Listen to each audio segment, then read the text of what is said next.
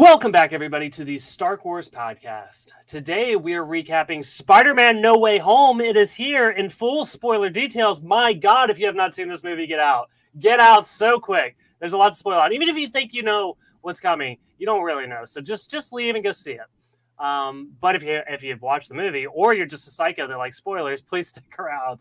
And uh, I am joined by the Norman Osborn to my Green go- Goblin. It's Tommy Pizzullo. Tommy, how are you? I'm good. I was just going to say, uh, I was just thinking the other day about how we got started, how I reached out to you on Twitter, and I, I just wrote to you, you know, I'm something of a podcaster myself, and you you just picked me, and I was just getting nostalgic about all that, you know? The glory days, the glory days. And, we'll, and we will bring that back with references galore, no worries. But uh, we're also joined here by a guest. I'm super excited about this one. I'm trying to think of like a good comparison. Okay, I think I think I found it.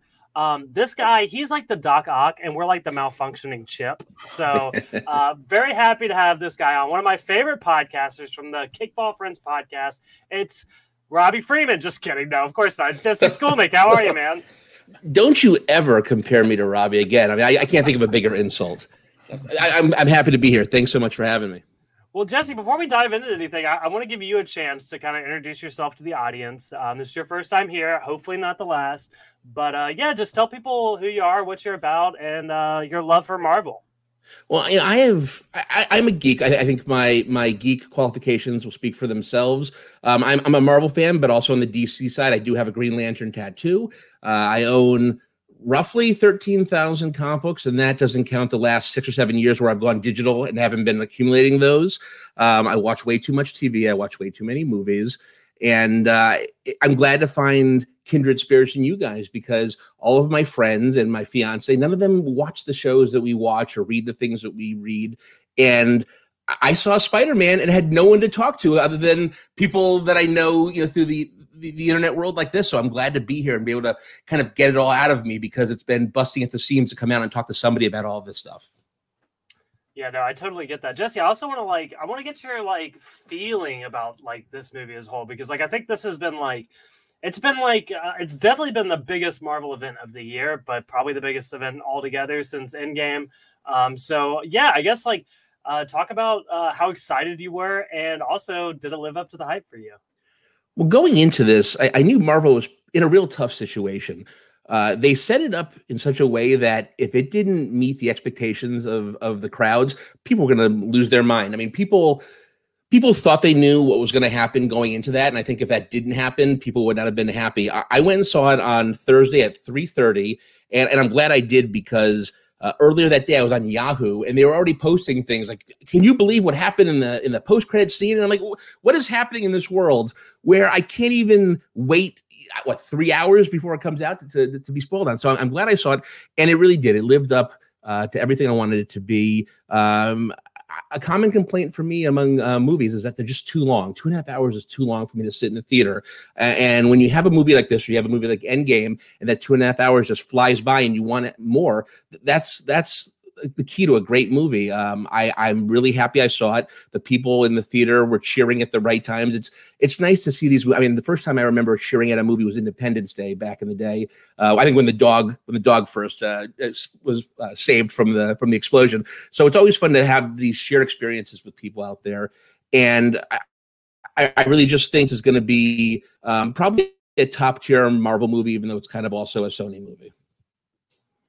Yeah. Uh, I, I'm right there with you, Tommy. Um, I've kept you quiet long enough. I'm dying to hear your takes. What did you think?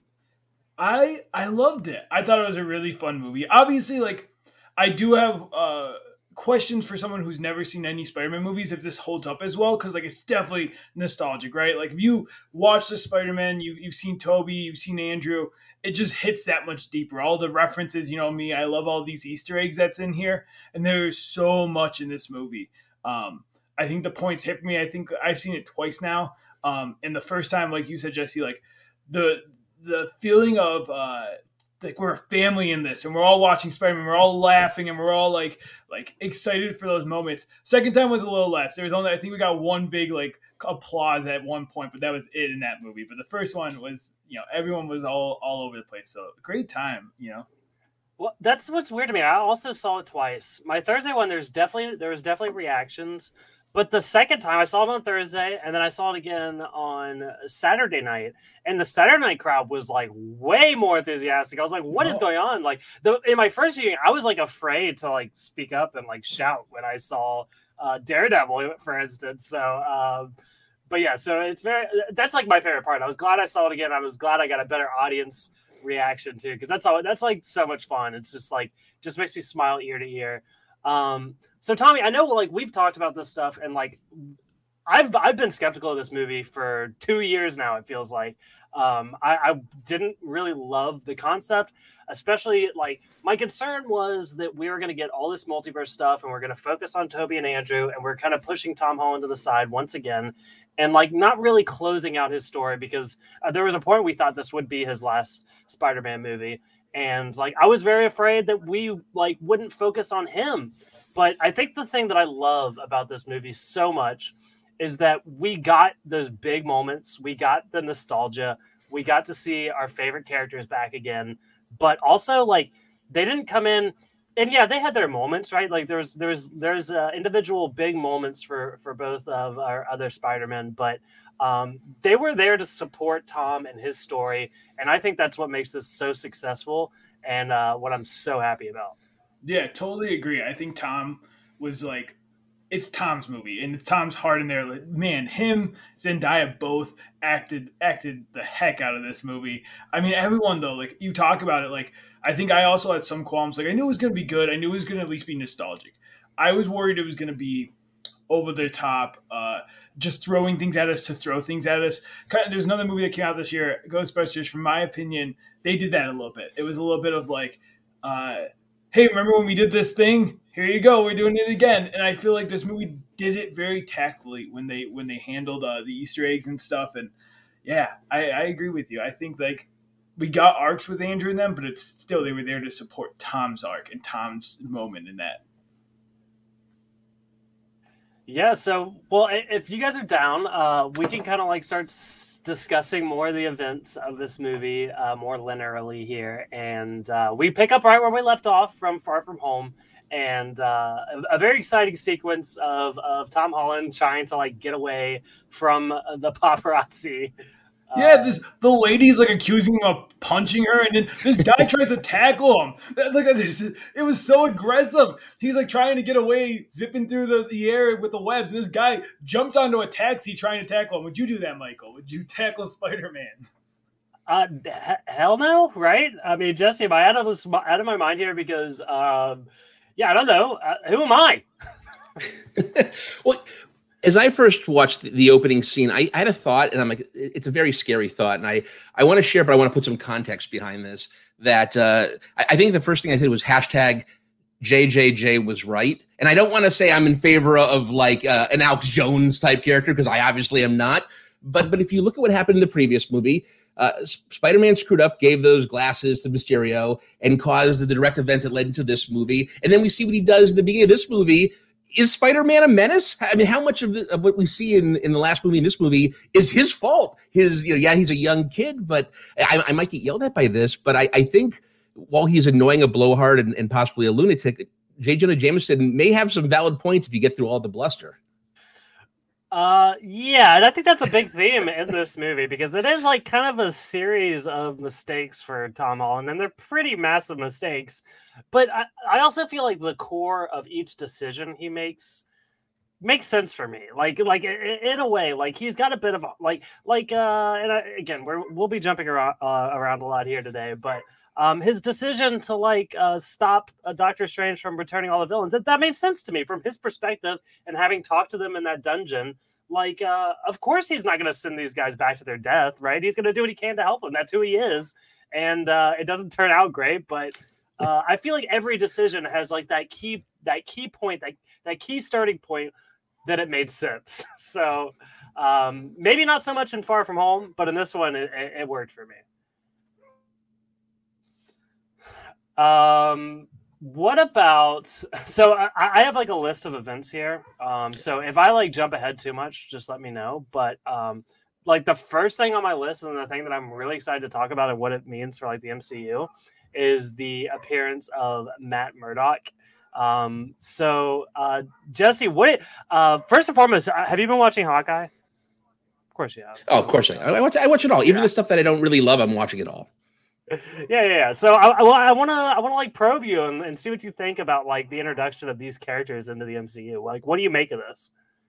Yeah, I think I'm going to have to go back and watch some of these because I think I probably didn't finish off Jessica Jones once they kind of announced that this stuff isn't going to matter anymore. And now it seems that they're probably going to pick or pick and choose what matters and what doesn't, and they'll fit whatever they want in there. We saw it with the last episode of Hawkeye, and we see it with Matt Murdock there. And this is one of those things, I think, from the initial trailer, we saw like a person with a tie, and you didn't see their face, and people are like, I think that's Matt Mur- Murdock. And that's one of those things that had a real small role in the movie, but it was a cloud, a crowd pleaser. And I think it's setting the stage for things that can happen down the line. And that, that one scene was a fantastic scene. I'm glad it was in there. And, and I, I think it's going to be one of the scenes. There's so many scenes that you'll remember, but that'll be one of the scenes that gets overlooked, but then people will watch maybe a second time and really, really come to enjoy it. Yeah, it was a really fun scene. Um, Tommy, let me, uh, I don't know if I've actually gotten this reaction from you. Um, And maybe you did. I have a horrible memory. But what, so what do you think here? Is this uh, uh, are these like uh, the variants of these characters? Are they coming straight from the T V shows? How is this working? Make sense of this for me. Yeah, I think it's straight from the T V shows. That's how I'm taking it, at least until proven otherwise. Um, I think it's many years. I think he seems to have, be more in a stable p- place than he was before. You know, it seems like he knows he's going to help superheroes. And that's what I kind of like. Like, that's the thing from the comics is, like, Matt Murdock is constantly – he's the guy they go to for the superheroes. And I think that's so fun that, like, they did that here. I, I like, talked to my roommate about it earlier, and he's like, no, it's just, like, they haven't set that up yet. And I'm like, I don't think they need to. Like, I think it's fine. I think we understand he's a lawyer, and he's helping Peter Parker out. It's cool. That's all we need to know. Um, yeah, this was fun. I mean, we kind of knew it was coming. Uh, it got leaked and, and all that jazz, and Daredevil's arms. It wasn't Daredevil's arms, I will say. You know, everyone thought in that trailer – Uh, but yeah, this was fun. I liked it a little bit before. It, it was a little cheeky for me, honestly. One of the weaker scenes, I will say, is like them uh, running around naked Tom Holland because Happy walked in on him thinking he was having sex. And, and like ending the breakup, I'm so glad we didn't have to deal with Happy and May's relationship in this movie. Like I don't, I don't need that stuff. So I'm, it's like a scene that was needed to tell us, but I don't like it at all. Um, and I, well, I think that's what uh, kind of makes um, what happens to May in the end kind of like uh, more emotional, and the fact that like uh, Happy was very clear about like, especially like in this beginning scene, like like he re- like he really likes this woman, and it's not totally reciprocated, but um, and I think that pays off well, especially uh, at that moment later on. Um, Uh, Jesse, do you have anything else about like uh, about uh, a lot of the stuff, even them being like taken into the police station and all that? Well, it's funny. Everything you bring up, it just starts having me, my mind move about things I want to talk about later on in the podcast. Uh, the, the first part was a really good stuff. I mean, you got a quick idea of how their lives, you know, were screwed up through all of this, and and you know, this is a new status quo going forward, unless Spider-Man does something about it, which of course he, he does. So I think they spent probably the right amount of time on it. Uh, well, probably like a fifteen, twenty minute period. And then we moved on to a lot of the Doctor Strange stuff we saw in, in the trailer. So I, I, I enjoyed it. And uh, I, it may, if it was any longer, I may have been like, all right, let's, let's get the ball rolling here, because one of the things I think I, I had spoken to some others about after the initial trailer was, is the, is the trailer basically the first like twenty minutes of the movie, which kind of ended up being the case. Uh, so, uh, so I was looking, I was really excited to see some of the new new stuff, but uh, I, I can't complain about it. Yeah, no, I'm with you. Um, well, let's let's move on to, you mentioned that, um, of course, uh, the preceding events here is that they don't get accepted into the college that they want. They've like discussed wanting to live together, and uh, Tom Holland has had enough. He's going to go pay his old friend Doctor Strange a visit. Um, Tommy, what do you think of, uh, uh, well, first and foremost, like I, I, the second time I saw this movie, I saw it with my wife, and, uh, she's a big, uh, YouTube theory woman. She's very much motivated by that. Uh, there was a lot of stuff going around in the beginning and like the early days of like these trailers where like, uh, people were saying Doctor Strange was Mephisto. Um, I don't, I think we can rule that out at this point. Um, but, uh, yeah, what did you think about all this? What do you think about his decision to help Peter? You know, it made more sense here. The trailer really made him look like like a jerk, almost, and like he's doing it behind uh, Wong's back, um, which like there's so much I want to dissect. I, after I answer this, I do want to go back because there's a lot that I think happened in between here. But uh, I think with the whole Doctor Strange thing is like, I think he feels for the guy. Like he said, like we've been through a lot. Like if you think about it, Spider-Man and Doctor Strange spent more time than some of the other superheroes that Spider-Man knows. Like this is, is his guy, you know, other than Tony, who's who's not here. So it's like, Uh, I, I think there is a connection there. Like when he's like, you know, like this is an easy enough spell. It can go wrong, but like, it's like, I've done it before, you know, no one will ever know what happened to that party, the the, the full moon party. No, no one knows.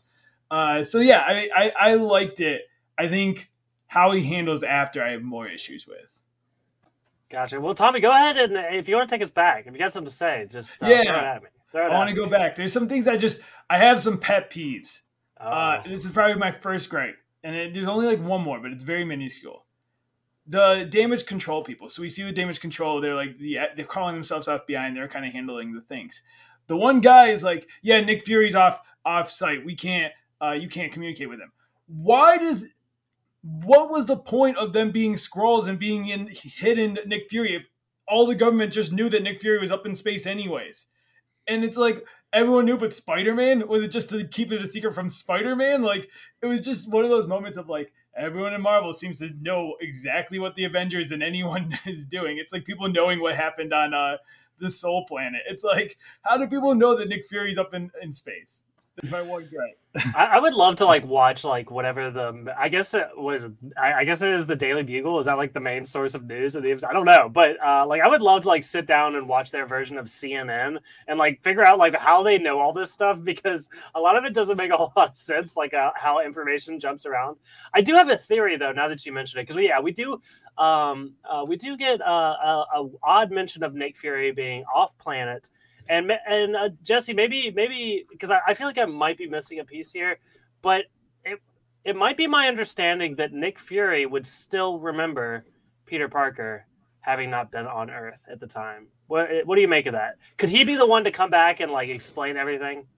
Well, see, this this is the question that I I, I was going to bring up later down the line, but I can bring it up right now.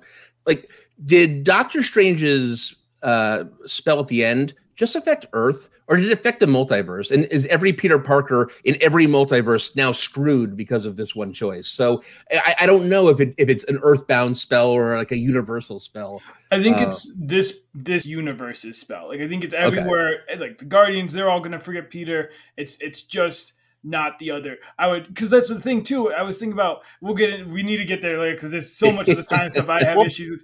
We'll put a um, pen on it. It's okay. Yeah. um, but but I, I do want to say that. I, We'll, we'll talk about a death later on in this, but I think if they so choose, that could be a Skrull point uh, if if they ever wanted to bring said character back, because uh, you know who knows what's going to happen in Secret Invasion when it when it comes. Oh, out. I would hate that. It's it, I that gets into my qualms of like everyone comes back and it's just like you can't even care about a death because it doesn't matter. But we'll get yeah, that, that, uh, Jesse, I've complained about the multiverse a lot and the fact that like it, it basically opens the door to anything happening. You know, whatever yeah. they want. They can bring any character back. They can reverse any decision. It doesn't really matter. And the Skrulls are kind of the same way. With like any given character, be like, uh, we uh, the fans turned out to really like this guy. He was actually a Skrull. We'll retcon that. Well, well the, the fun part with that in the comics is like a lot of times you see these characters by themselves with thought bubbles, thinking to themselves, and then like ten years later, it's like, they were actually evil the entire time. Like it just doesn't j- jive up when you're reading it, and the, you know the, it makes no sense. But but I also wanted to bring up a. Uh, that you had mentioned um, Doctor Strange, uh, you know, they just kind of glossed over the idea that he's no longer Sorcerer Supreme. And and I wonder because, oh, correct, yeah. me if I'm, correct me if I'm wrong, but I think initially um, Doctor Strange and the Multiverse of Madness was supposed to come out first before Spider-Man. I, I think it was supposed to come out soon after WandaVision, kind of lead into it. So I wonder if they had to do reshoots or if there are things that we see with Doctor Strange now that will be explained later on in, when, when Doctor Strange comes out. Well, and I've heard reports even of this week that um, we're still experiencing some Doctor Strange reshoots. So um, I, that will be very interesting because I do I do remember that now that you mentioned it, that uh, Doctor Strange was supposed to come out first. And uh, yeah, uh, because it feels like it should come after this. Right, Tommy? Like, uh, I, yeah. I think so. I think that's basically confirmed. But yeah, I, I agree with you with the Doctor Strange point of like, It, it, I actually like the Sorcerer's Supreme that Wong is. I think it's actually really interesting, especially in, when you think of Shang-Chi and like the fact that he was kind of handling like the, the end press conference. He was in the middle. That makes more sense now, right? Because it's like if we have the mindset of he's the sorcerer, not Doctor Strange, that's why he's there. I, I like that part of it. I, it is like the whole technicality thing. It's like interesting, right? It's like, oh, I guess so. Like, I guess that's how it works. Well, okay, here I'm going to stop down here for a second. Uh, yeah. What the hell is Wong up to these days? Like, he like he just kind of shows up through portals. He's got, like, weird friends now. We saw him, obviously, in Shang-Chi. And here he is here. Like, he's, like, packing and leaving. And, like, he's like, don't involve me. I'm, like, too busy. I got Sorcerer's Supreme stuff going on. Like, what? What is he doing? What is his plot? He's busy. He's got a lot. He's the Sorcerer Supreme. He's got to go through portals all the time, Michael. I guess so. Uh... He's like, I don't know. I, I'd like more Wong. I guess we'll get him eventually. So yeah. I'll, I'll well, hopefully, hopefully with Wong, he'll now finally get his own flavor of Ben and Jerry's now that he's Sorcerer Supreme. He deserves it. Uh, but that's so yeah. The damage control thing that I had an issue with with Nick Fury, and then uh, I just wanted to stop down on the school of what you guys thought. I really liked the school scenes. I liked seeing like Tom Holland break, and I don't think this was a quick like week. I think this was like a long period of time because like it's like the. The event happened before summer, I think. And then he had all summer, I think, to deal with all this publicity and stuff. And, like, you see it in school, too. Like, um, I love the teachers. I, I did kind of like the Hannibals, this, the, the conspiracy theories. Mysterio's right. It's so funny. There's a lot of that in the M C U, huh? There's, like, the Thanos is right. There's the Mysterio is right. There's uh, Jesse is now coined uh, J J J was right. So. Oh, God. Yeah. Did you see uh, the, the mural, uh either Jesse or Michael, did you guys notice anything when he was walking up and there was that scene? Um, uh, uh, give me in. I'll get you. I'll get you. I was, I was, you know, I was seeing uh, Howard Stark is on the mural, which I love. Like, and and Hank Pym is, and I love like we talked about that with like Spider-Man, uh, uh, Homecoming, where like they just have Bruce Banner as one of the scientists. Like, I like that they're making these characters feel like they're part of the history of the world and not just like M C U history. I, I like that they're up on the the wall as like great people. It was like historical people, and it's all these historical people, and there's Howard Stark in the middle. Well, I think one of the things you have to think about is outside of the world that we see, like if the if the snap or the blip or whatever they call it actually happened, how many books are going to be written on this, and how many people, like we saw Flash has his own book in, the, in these scenes, and, and I wonder just like people may know a lot more than we think they know just because it's the most traumatic event in, in the history of mankind. And it, it's something they kind of uh, gloss over in all of this, but I, I wouldn't mind like just the, you know, the everyday world of the Marvel Universe thing where you see how, how it affects everyday life of, of you know, Joe Schmo. Yes. Um, well, let's move on here because this is when things start to really ramp up. Um, obviously, uh, well, we, we end up, uh, we, we get the spell and everything. Peter... Peter messes it up. We we kind of touched on that. He's like a, I mean, uh, Tommy, he got really carried away during the spell, right? Yeah, like, do we need Happy? I'm, I'm do we need Happy in the spell? I get the other ones. Uh, I would I would probably go May. He was kind of doing May dirty having her third, right? Like, it's like, M J, I get it. She's your girlfriend. And I get your thought goes to your best friend, but you, you got to do your, your aunt first. Like, that's pretty important, right? Like, you got to tell family. Yeah. Yeah, I guess. But Happy, yeah. Get Happy out of there. He's not necessary. He's the weird guy that's creeping on your aunt. uh, yeah. So, uh, yeah, we get the spell, and then uh, we also end up, uh, Doctor Strange is like, well, did you ask? Did you, like, talk to them at all? And uh, so, yeah, I guess that's his next plot here. He's gonna he's gonna hunt down the dean. Is that but he acted like that was common, like, usually if you're denied from a school, I don't know what Doctor Strange did, but like you don't best, you don't contact them after a fact. I get this is different, right? Because it's like the whole thing is it's because they're not even giving them a chance. It's because of the whole Spider-Man thing. But like, would you would you contact the school and reject you? I'm already embarrassed enough. I don't want to be like, please give me another chance. Yeah, I don't think. Uh, I mean, look, I did. Uh, uh, I did a semester of college. That's about it. So. I got into the one and then I was done. So I don't know. You know, I, after I saw the scene, I, I wrote, it, wrote it down as the third most bonehead scene by a Marvel hero. Uh, number one, I had Star-Lord being responsible for half the universe being snapped because he got mad at Gamora being dead and screwed that up. Number two was was Tony creating Ultron and almost, you know, killing a country and then maybe even the world. But if you look at number three, Peter's desire to rewrite the minds of, and what are the moral implications of taking memories away from people without their consent? I, I think you know, we think of him as such a moral character, but that's kind of screwed up. But well, he again, he did. Go ahead. No, you go. I interrupted. You go. Well, I said he, and again, he, he did all of this so his friends and him could get into college. College. He, he was willing to like screw with the fabric of reality so they could go to college. And it, it's kind of just wild to think about. Spider-Man, you know, the, the most maybe moral character out there, maybe other than, than Captain America, is, is doing this. Yeah. No, I I hear you, but you're, I completely agree. It's the third bonehead move. You're putting on Peter Parker. I'm putting this on Doctor Strange. He's the adult in this situation. He is a child who is upset and in very stressful situation and asked for a promise. You're saying a mind control? Peter didn't mind, mind manipulate them. Doctor Strange was the one doing the magic. So he is on my naughty list this Christmas. He is, that is the one thing where I'm like, I, I like that he helped him. I like that part of it, but I do have an issue with the actual process of then reprimanding Peter. Like, you're both in it. You're both cahoots in this plan. Don't like be like, Peter, you made mistakes. What? Uh, yeah, uh, M J calls him out on this later, uh, which I really appreciate. Again, yeah, it's just like, uh, yeah, you're just as reckless in this whole thing. Uh, yeah, like, this is like, uh, who are you to, like, do all this? But, uh, yes, uh, look, can, Tommy, can we please, I'm so excited to talk about my favorite villain in all of superhero movies. Flash Thompson and how they went to the M I T party? I, I was going to see if we could go without talking about Flash. I didn't care for Flash in this movie. Oh, who's the villain you're talking about then? Uh, Jesse, are you a Flash guy? Is he like... Well, is he... well, I'm more of a Flash guy from the O G movies, you know, played by the guy who went on to be the werewolf in True Blood. I'm, I'm all about that. I think they have a plan for Flash. I'll get it. It's at the end, my end notes, but I think they have a thing for Flash. I think there's an arc there. Just, just right. Let it be known, in the comic books, Flash Thompson was best man at Spider-Man at Peter Parker's wedding. At Shea Stadium. All right, so, so that's what setting up for. He wheeled and dealed his way to best man. So we'll Ned's going like to become Hobgoblin, and then Flash is going to swoop in there, become that best man role. Yes, um, but no, I'm talking about I'm talking about uh, Doc Ock. Um, this is, and look, um, I'll get into it a little bit later. He wasn't my favorite in this movie, but he is my favorite of uh, the individual Spider-Man movies. Uh, But, uh, yeah, super excited to see uh, Alfred Molina back here. Um, this was this was a fun sequence on the uh, my, most of which was um, we saw in trailers, and then there was like a clip that came out about this. Um, but, uh, Jesse, yeah, what do you think about this whole uh, highway sequence?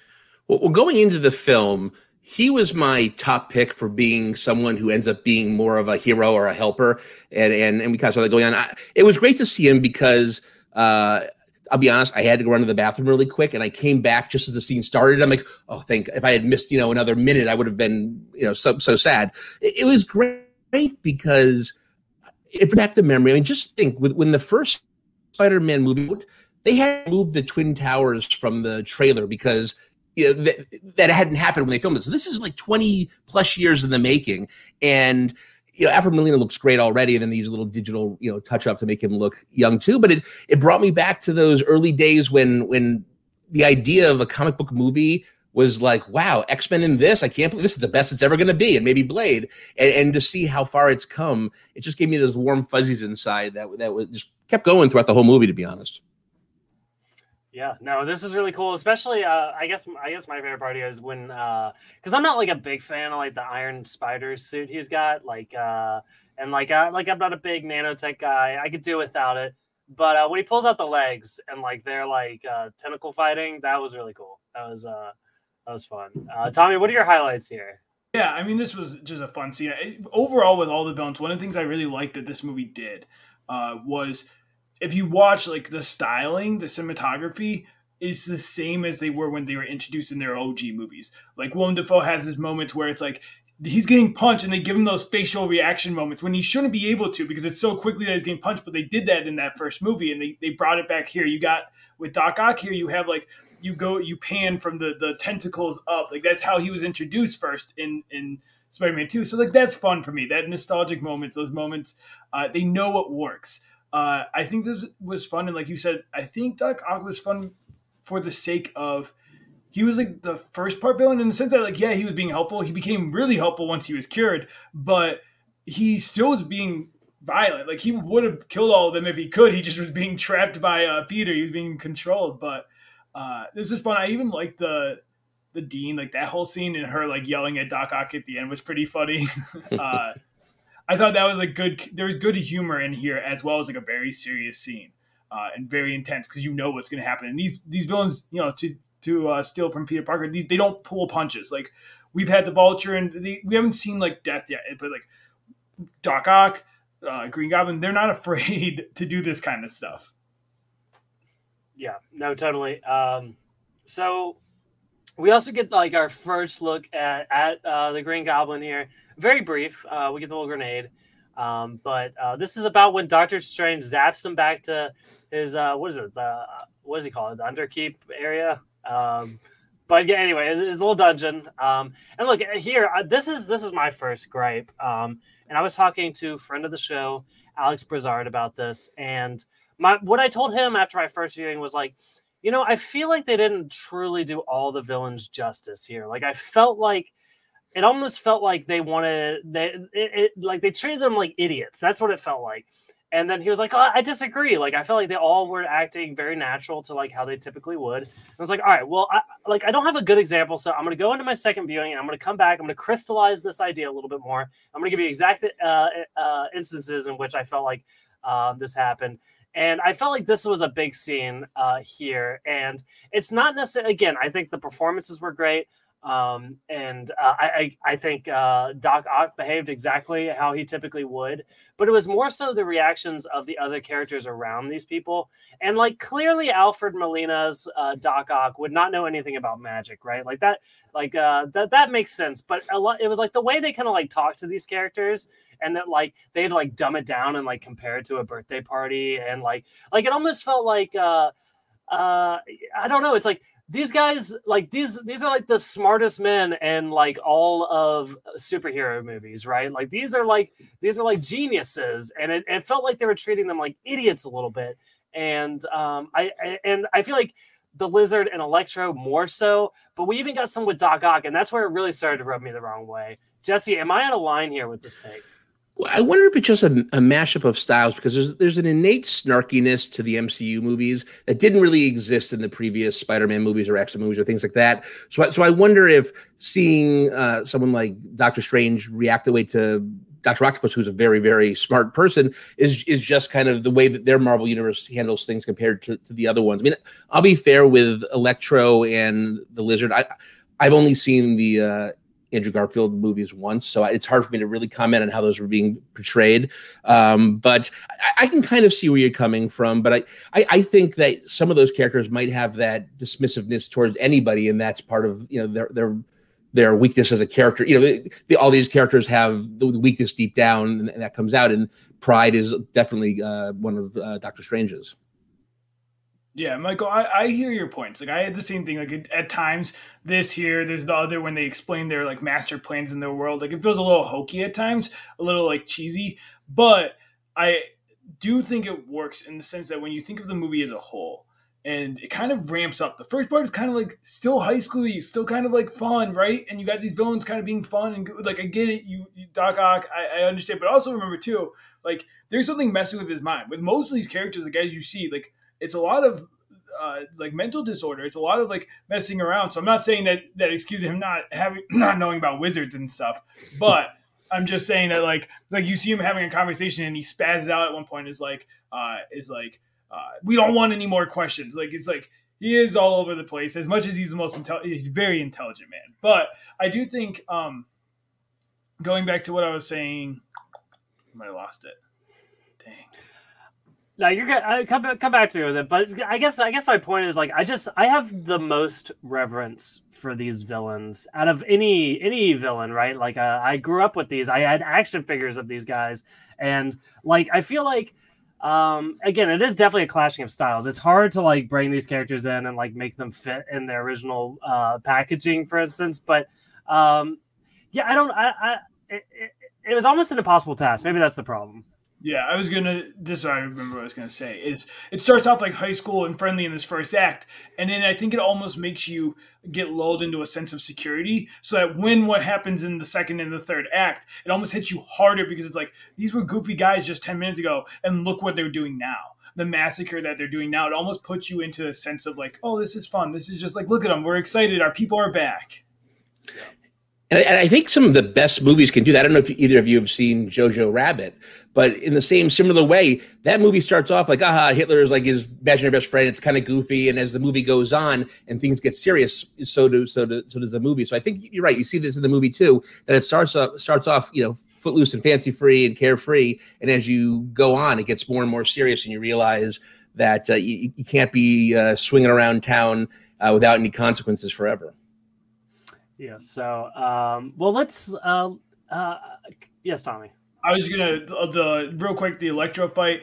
I just, A, I like getting M J and Ned in here. Like, it really feels like this movie was the end to the team. So I'm glad they really focus on the team in this and being like, hey, we do it together. We're smart. Like M J yelling at Ned. Also, we got Ned getting the, or, uh, we got Ned talking about magic. Oh, I, my family's magic. That was a cool setup for later on for him. Um, and yeah, I think the Electro fight, like I liked that. I was worried about Sandman being a villain. And I think I really going in, that was one of my biggest pet peeves because I like Sandman. Out of Spider-Man three, I know it's a, it's a weird movie, but I really liked how they handled Sandman. And I liked that they kept him as like, a hero of someone. So at the beginning of this, he doesn't trust Tom by the end and just goes on his own motivation. And I do like that all the villains felt like they had their own motivation for their choices. But I like that he's like protecting Tom and is like, what are we doing? What do we need to do here? And he's like, yeah, get this guy. But then he got scared when he thought he killed uh, Electro. And you know, for, for a brief moment in the comic books, Sandman was an Avenger. So you never know what could happen. Didn't didn't last very long, but it's it's worth noting. Yeah. Take it away, Michael. Well, I, I guess I just kind of wanted to stop down and see if like we had any um, uh, anything else, like any any other like highlights from all the villains as as a whole. I think Green Goblin deserves like his own discussion here, but uh, yeah, was uh, Jesse, was there uh, like uh, was any character redeemed? Was there any character you liked less? Uh, I was a big fan of the tree. That got a, yeah. that was, that, that was is that a tree? Much or, it's just a tree. Uh, no, uh, I actually want to echo uh, Tommy's thoughts on on Sandman because I, I was again hoping he wasn't just going to pop up and be the villain because the, the way uh, Spider-Man three ended, he you know really wasn't a villain. And um, it, there were some things he did later on in the movie that I, I don't think necessarily jives, though we can talk about that when we get to it. But overall, it, it was nice establishing what villains were going to be in this. Um, what you know, we, we didn't end up seeing the Paul Giamatti's Rhino, which I, I, maybe that's better off that way. I don't know, you know, I don't know what the point of that all was. But but but it was good setting them all up, getting them all in one place, and then that kind of kicked off the second act. Yeah. Um, well, do we want to have like a Green Goblin discussion here? Because uh, I think the next scene we get is where we where he comes to visit May at Feast, and uh, this is like this is one of it, it, in the moment watching it, I was also kind of like, man, they're really treating this guy like a fool. It makes sense later why his character is like that, and I really appreciate it. And he's he's my favorite character in this movie. Um, but uh, yeah, do we want to talk about Green Goblin a little bit more? Yeah, I think we can go through. I wanted to say about the other ones. I actually didn't mind the Lizard as much. I thought it would. I liked that he had a point, right? Like his thing was like, there's going to have consequences. I think his motivation was probably the weakest for me out of the other ones. Um, it's like he was just waiting for everything to fall apart, and I'm like, well, that's you could have helped, dude. Like you're right there. Uh, Sandman, I had like was fine with, but yeah, I think Doc Ock, Green Goblin, Electro, all of them killed it. Electro, I thought Jimmy Fox did a really good job in this role and like really impressed me with his work. But Green Goblin, Willem Dafoe, no one does it like Willem Dafoe. He's so good with those facial reactions. Um, I hear you about like him. I think what you gotta remember too is like in Spider-Man, that's kind of how he played Norman. After Norman got the curse, he became this weak, frail man. He was like, please just let me go. And like the, the very like almost making fun of himself. It's to counter the, the so confident, the so, um, powerful Green Goblin side of him. And I love the homage, homage back to like the mask talk, because like that's straight out of the Spider-Man when he's like looking in the mirror and the mask is talking to him, and it's like I, I loved all this uh, before he went over to Feast. I thought that was so good. And it, to me, it was really good to see the Green Goblin and Norman as kind of two separate identities because, you know, again, not to go back to my dorky comic books, but in the comic books, Norman Osborn has been a villain for so long. You forget that originally that's what it was. He would be Green Goblin and then kind of forget of what happens. And that is one of the problems that he, you know, he's his, his best friend's father. And also at that time, Norman was kind of an innocent, you know, not necessarily a great guy. And, and I like seeing... It's it's harder to just punch someone in the face when a second later they could be like crying, saying, "What are you doing? Why are you hurting me?"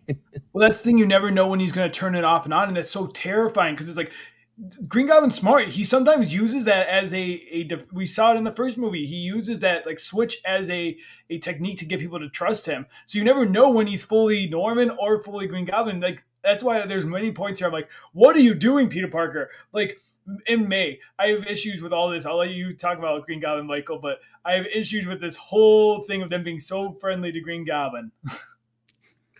Yeah, well, I, and I guess I guess my big question is before I go any further, and I, I want to get your takes on this, Tommy.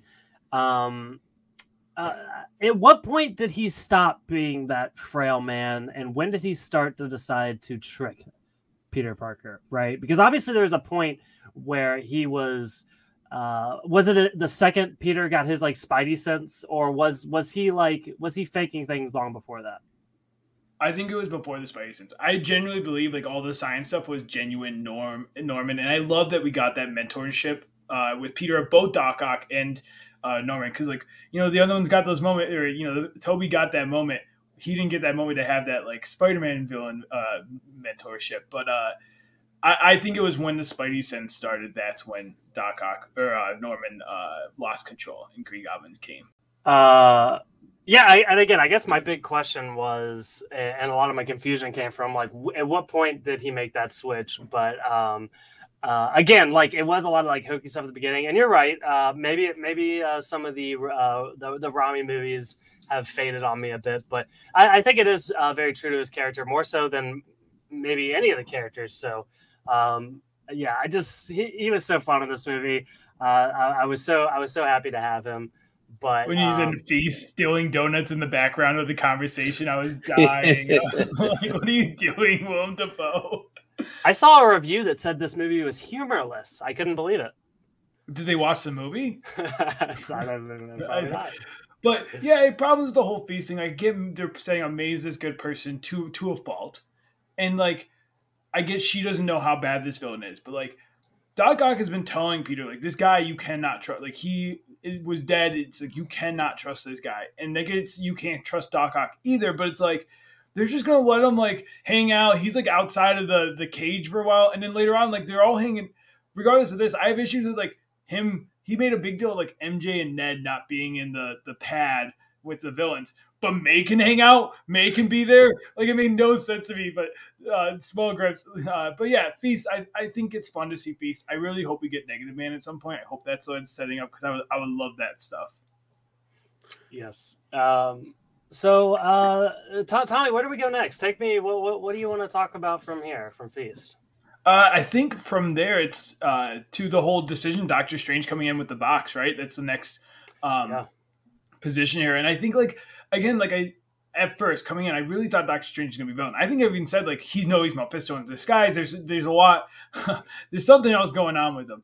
But I think he was justified in what he meant. And I also think something we haven't touched on is like the intriguing part that um, it, they didn't really explain how the people came over. It was just like, and I like that it's people who knew who Peter Parker Peter Parker was Spider-Man. I like that twist. I think it's different than I thought at first. It was gonna be like. It was anyone who died by Peter Parker. And I'm like, I didn't love that as much because I'm like, I don't think that Electro died. I don't, or I don't think that Sandman died. Like, it didn't make sense to me. Um, but I liked this version of, of that. And I, I, I don't know. I saw both sides to the argument of get rid of them or try to, uh, to uh, rehabilitate them. I, I thought it was some all-time bad advice from, from May that, that led to all this. Because you know, theoretically, the, the movie should have ended there um, because... There's nothing wrong with sending people back to live the you know the life they were meant to live, no matter how it turns out. It's it's not that he's sending them back to die. He goes, that's their fate, and that's what they're gonna do. And and in, instead, he listened to May rather than than uh, Stephen Strange. And in this case, I think I, I'm Team Strange. He he, he was right. And I, I don't mean to come off as like anti-Spider-Man on this podcast. I I, I might feel that way, but I but I just think he he made the wrong decision almost every every juncture of, of this movie. Yeah, see, and I'm with you, Jesse. Like, I don't know that I would make all the same decisions that Peter makes, but again, I think it makes sense for his particular character, for better or for worse. Um, and he pays for it in the end. Uh, so. As Peter Parker, though, the, the, like we'll talk a little bit more at the end, but the Parker look is such a thing. And like Tom Holland's movies have really focused in on like the Parker look, which is like the whole thing is like one like Peter Parker can never have a good life. Like it's all like the minute he gets something good, it's like ten bad things happen to him. And it's like sometimes to his own detriment. Like he does it to himself. Like, uh, but uh, I agree with you. Like it's definitely like, don't listen to me here. You had it right. Let them like go back to their fates. Like I get you can have the argument that it's like it's not their fault. It's like these devices mess with their minds. Like you know, like Doc Ock. It's like is it fair to them? But it's like they put themselves in that position. Like you got to put them back at this point because worse things can happen. Yeah. Um, so what's really interesting uh, in this scene is we lead into a Doctor Strange versus Spider-Man fight. There's there's a lot to talk about here. Um, I guess I guess my first highlight is when uh, Peter Potty, uh, Peter Potty. Oh Lord, oh, no. I can't even edit that out. That's too good. Uh, Peter Parker is like kicked out of his body, and I guess my read on this moment, and he tried to grab the box from the body without like Peter's soul in it, I guess. But uh, the fact that his body, I guess, contains the Spidey sense still, and he was still able to, like, get away from him. Uh, that's how I read that scene, at least. I thought that was kind of cool. It's his animal instinct. Yeah, it's like his Spidey sense. And you should read into that. If you saw, there's waves in the air um, around his head when he's in the, the spirit form. or the And, and that's, uh, you know, to me, that's straight out of the comics. Of like, in the comics, they they... there's no way for them to show you the Spidey sense, so they just have these like almost like extra, like these waves of energy coming out of his head, and it's like, oh, a sense, I got an alert. And I love that they kind of got that here in this moment. In addition to that, he basically swam back into his own body, something that we haven't seen. I mean, we've only seen it a few times, but we haven't seen the Hulk or Doctor Strange be able to do that before. So that's that that was kind of a cool moment. Yeah. Um, and we also we also go into what is it, the mirror realm? Is that uh So uh, this, this is really cool, too. This is probably what I do appreciate about this movie a lot, and more so than any of the other movies, is we're really exploring, like, Peter Parker as, like, a nerd, right? And, uh, like, his solution to this whole thing is, uh, like, uh, breaking the geometry of his world, which I thought that was I thought that was really cool. He solved it with math. Who knew math was math was greater than science? It's that one time your teacher said your life will depend on algebra or geometry, and, and there we, there it goes. Yeah. Uh, no, I loved all this. I love this whole mirror fight. The cape we got, we got the what if uh, Spider Supreme where he's wearing the cape when when it's uh, dragging across at that. That was pretty fun. Um, and again, like I like that they're like talking this out, and they just like it really felt they're they're friends that just have a very big disagreement on philosophy here, and and they're both trying to get the other person to see their side and why it like it's either way isn't great. Either way is not you know great. Peter's is way worse. Like that's not a good idea. But like he does have points too. Like if we can help, why isn't that the reason we're superheroes? You know, to make a difference. You know, even if these aren't people from our world, why wouldn't we try? And I, I get that too. You know. Yeah. Yeah. No. Uh, totally with you, uh, Jesse. Do you have anything else in uh, the mirror realm here? No, the visuals were fantastic. Uh, I'm. I'm Actually, we're looking forward to see what Sam Raimi can do with that in the Doctor Strange movie. But uh, you know, again, you know, who, who knows? Uh, Spider-Man didn't know what the the mirror realm was. He could have just been leaving Doctor Strange there forever, for all we know. So uh, you know, that was glossed over a little bit. But, but again, it, uh, visually fantastic and a really funny scene with, with the geometry and saving it all. And again, it, it's just one of many, many great scenes that make a great movie. And uh, I, I, it's hard. It's going to be hard to pick favorite scenes because there's just so many of them like these. It might serve uh, Doctor Strange right, though. If you remember in uh, Thor Ragnarok when he left uh, Loki uh, falling for, yeah. what, like three minutes? I guess it's a lot longer that uh, Doctor Strange was hanging there. But uh, karma, Doctor Strange, karma. I also get a good laugh of when uh, Peter comes back and he's like, I just fought Doctor Strange and I won. It's like, his yeah, recaps. The Spider-Man recaps are so funny when it's like he he takes on a fight. And he's like, I I you know I fought Doctor Strange. I took the box, and now I have this ring. And it's just like, oh, okay, Peter. Like, um, so I guess I guess from here, um, Peter uh, he lets loose all these villains. They go to Happy's apartment, and uh, uh, they kind of invent a science to uh, cure them all, right? Yeah. I this is funny. I mean, again, it's like weird. I it does make sense for them all to go with him, because even if they are going to turn, it's better than where they're at right now. Like, and like they said, it's either stay here with the wizard and die, or try to, to do this with them. But it's also like, and we see with Electro a little bit, but it's like some of them, like Electro, it's like he likes the power. He doesn't think he needs fixed. And so I do like that we get that later on. It was weird that they're all like, it's not that you're going back to just die. You're going back to like also lose your powers. I think is the part that like I feel like some of them weren't aware of at first. Um, I liked, I don't know if this was really an Easter egg or not, but I took it as that like immediately is like when they come in, I think Doc Ock is the one that says it, but he says a line that's basically like, what we think this child is going to like fix us with, uh, with, this uh, billionaire scraps in an apartment or something. It really reminded me of the, the Tony Stark, like Iron Man, like Tony Stark did it in a cave with a box of scraps. The way he read it was, I don't know if that's supposed to be a reference, but I felt it. And, and during that scene, we also got, you alluded to it earlier too, the, you know, I'm something of a scientist myself. And uh, I, I, it's something I feel like everybody should get, but I'm sure there are a lot of people just went right over their head, but I just sat there and chuckled to myself when he said that. Yeah, no, uh, I, I love all that. Uh, whenever they, we got a lot of stuff in like the the Into the Spider-Verse movie, especially like with the post-credits scene where they're like pointing. I like when they like nod to memes, like uh, like it shouldn't it shouldn't work as well as it does, but it just does for me. So, well, even um, we even get like.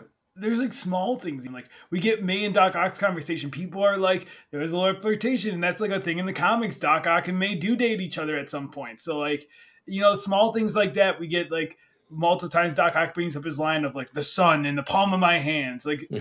I, I love that stuff. I'll eat that up. The nostalgia will always win me over in movies. Yeah. And I, actually speaking of May and Doc Ock, there was another scene in here where again, it's like, Um, Doc Ock is being completely genuine, and then like someone else treats him like uh, a weirdo, and May like trying to like give him salt water. And I'm just like, I'm like, leave the guy alone. This is like, he's like the coolest guy ever, and you're like trying to give him salt water because you think he's an octopus. Give me a Listen, break. They've met, they've seen creatures like Thanos. You don't know, maybe he is an actual octopus. You know, he she was just trying to mind her manners, and hopefully, you know, maybe maybe she was right, and he does drink salt water. There. But let's also not forget, though, that uh, you know, we're going to go full nerd. Uh, if you try to try to cure Doctor Octopus, the second he's back to being normal, he's got to deal with the fact that his wife is dead. In, in the world of Spider-Man two, his wife died like a week ago. And he hasn't had to deal with that yet. So you know, the, there's even when when you're not being driven crazy by a chip in your head, they still have a lot of pain that keeps them moving forward on different things. Yeah, I have a question for you guys here. Uh, this this we see him. He is the fabricator, right? Uh, is this the thing that Happy took? Remember in the beginning, they're talking about their Stark Industries, and, and that's, you know, just putting a pin in that now of like Armor Wars. There's this Stark Wars is in deep, or Stark Wars, Stark, uh, we're not in trouble, but Stark uh, Enterprises seems like they're in trouble, you know? They're, there's uh, the government's getting involved with their stuff. Uh, is this the missing stuff, or do we think there's going to be more with it? Uh, Jesse might be a better one to answer this as far as the comic books go, but I would have to imagine there's more. I mean, there'll be more whenever it, it fits a storyline they have. I mean, it, it's one of the odd things that I've seen. And of course, you know, she just probably doesn't want to be in the movies anymore. But man, is Pepper Potts really just a bad head of, of Stark? Now, all these people need her help in all these T V shows and movies, and they're never around to do anything. And you got to rely on Happy, which, you know, Happy's better than nothing, but uh, it would be nice to have the owner of all of the Stark tech to, to and, and money to bail you out, whether you're the Falcon or whether you're Spider-Man. She sold his tower. Yeah, but probably to a criminal. She's too busy working with uh, at a company named Goop, I guess, or something, right? Isn't that the... But yeah, the tower, and we, I will say too, like Osborn confirmed that Oscorp doesn't exist. So the theory that like potentially Stark Towers could be Oscorp seems like it's out. There's only a few more buildings that it possibly could be. I have my finger on one that I think it's going to become, but uh, uh, yeah, I, I think that's an interesting note as well. Um, well, let's talk about when things start to turn. We talked about like uh, the moment in which Peter gets a Spidey sense. He he comes after Green Goblin, and this is like when Willem Dafoe like really like ramps up his acting here. So much fun. He's so much fun in all this, but uh, they all make the turn uh, here, and uh, well, not not Doctor Doctor Octopus. They they throw him out the window, but uh, Electro yeah. and Lizard and all them. This is this is when uh, shit starts hitting the fan a little bit. man, this was intense, right? Like, we have like the the music gets like intense. There's like a piercing sound, and it's like a good like minute or two of like he's just walking through and he doesn't know what it is yet. And like I was feeling like very stressed out for him. And like this was this was fun. Like Green Goblin going full Green Goblin and just like just mocking him, and like the the no sincerity in his voice, just the the uh it, it was, and he was speaking some truth. Like like if you are into power like Electro, it's like, he was right. You are like superpowered. Why are we just giving this up? And uh, you see Electro go, Sandman's just going to do his thing because he was like, this is not worth it. Lizard basically is like, I told you so. This, I knew it all along. And uh, Doc Ock, man, I'm glad we got like not, you know, uh, malfunctioning Doc Ock for a second too, because it's like, he's so kind. Like, the switch of Alfred being so angry into this very kind Doc Ock was so nice before this very sad moment. Well, it's funny. This is the one that didn't, well, part of it didn't ring true to me, because you see when Electro's thinking about ripping this thing off his body, Sandman is like, just just do it. Like, just calm down. And then when when everything goes to hell and, and Electro takes off, Sandman taking off too, for whatever reason, didn't didn't ring true to me. I think he would have st- stayed there and, and tried to get fixed by Peter. You know, maybe, maybe I'm, obviously I was wrong because it didn't happen, but well, I, he didn't I, want I just to get was, fixed. He... He didn't want to get fixed. He thought that he just wanted to get home, right? And at yeah. that point, he needed to find another way to get this box back, because like the plan fell through, right? And it, no, they weren't getting fixed, so he just needed to figure out another way to get home, and he didn't want to get involved in this fight. He's a very selfish. The thing about Sandman is he's very selfish. It's it's all for him, and he didn't care about getting fixed. He didn't think he needed to get fixed. I don't think, you know, from my understanding, he, he does eventually, but I, I don't think he he wasn't. It didn't mess with him like the other ones had messed with with their. Uh, You know, it was a, it was a lot worse for them. Like he he didn't die like the other ones did. yeah, um, but we did uh, like a lot of the like you kind of forget like how, or I did at least, how much of a beast Green Goblin is. He's like throwing him through like the cement floors. Um, one of the coolest like shots in this entire movie for me is when Peter Parker is like punching him in the face, and like he, his face always just comes back with a smile. Like that's like the most like that's like the creepiest thing I've seen in a while. And it's so Green Goblin. Like that's, like I said, I like almost like he gets a second to do a facial thing before a punch. And like the, yeah, like throwing Spider-Man over him. Like it was great. And I, I saw a, a video from Willem Dafoe that like he wasn't going to do the movie unless he, and he's like sixty something. He was unless he was able to do his own stunts. Now, do I think they use a stunt, a stunt person for a lot? Like they let him try it and then they use the stunt person for a lot of these. Yes, but from what he's saying, like he did do his own stunts, which like kudos to you, Willem Dafoe. That's impressive. That's like fully true. Um, but this was incredible. I love this whole battle scene. We do get like a quick Lizard coming through, like like Spider-Man's getting away for a second. And he's like, "Hey, you were wrong," and throws him back into Green Goblin, which is like it reminds me of the PlayStation uh, video game, Michael. It's like you know those scenes where it's like the duo battles, and you get like Scorpion throwing you into like Rhino, or it, like it felt like that kind of moment between these two villains, which I really appreciated. Yeah. Well, these scenes also really highlighted the caliber of actors, like, like you mentioned with, with these villains. Like, how many of these people are Oscar winners or Oscar nominated or Emmy nominated? It, it's really crazy because you see them playing. Oh, I'm playing a guy with tentacles attached to me, and I'm playing a guy who's crazy who thinks he's a goblin. But these are all people who've been. I mean, Jamie Foxx won, you know, best best actor. It, it, it's really wild when you think back to when the time that it was almost. You, like when Iron when when Robert Downey Junior became Iron Man, it's because you know he kind of had nothing else left going on, and now you have these Academy Award winners wanting to be in these movies. It's it's really fantastic. Yeah, it's funny how things have changed so much. Uh, like I, I think they can get anybody they want to be in a Marvel movie at this point. Like uh, I, there might be like three actors that are like against it completely. Martin Scorsese will never be in one. yeah, yeah. He's gonna direct one one day. Just wait. Um, But uh, no, so we kind of danced around it thus far, but it's time to talk about the death of Aunt May. Oh my God! Listen, to. From this point on, I was like an emotional wreck throughout this entire. Like this, this was tough. Like uh, I, I don't think I've ever been. I don't think I've cried this much in a Marvel movie. Uh, did you see it coming? No. Yeah. Am I, I thought, done for this? I thought Happy. I thought we were going to lose Happy in this movie. I did not think we were going to lose May, but it makes it makes total sense, especially when you get the other Spider-Mans of like.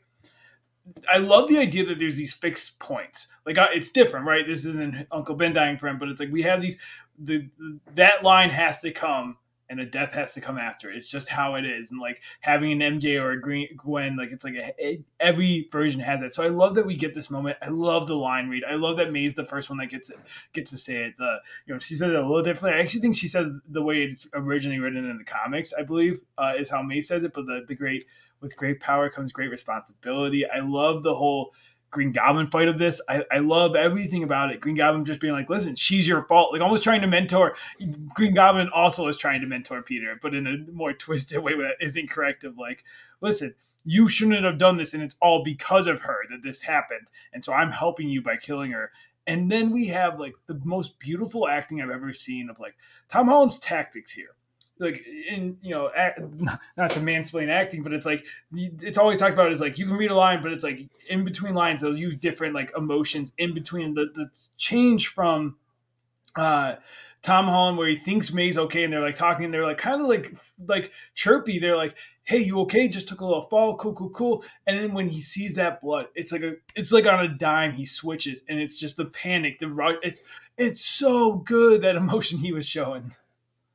You know, R I P Hot Aunt May. I'll, I'll miss her. And the, the second that the, the glider hit her, I knew she was done because that's how, you know, back in, in the day, it's how the Green Goblin initially w- was killed. And I guess in the comic books, in the movie as well.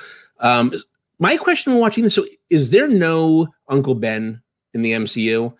Because yeah, I, I know that in, in the last movie, uh, Far From Home, he was using a luggage that had Ben's uh, initials on it, but when everybody else was talking, you know, again, I don't want to get ahead of myself, but whenever Uncle Ben's brought by other characters, he doesn't kind of seem to blink. And and this has been a role, though, with great power comes great responsibility, that has always, always, always been Uncle Ben.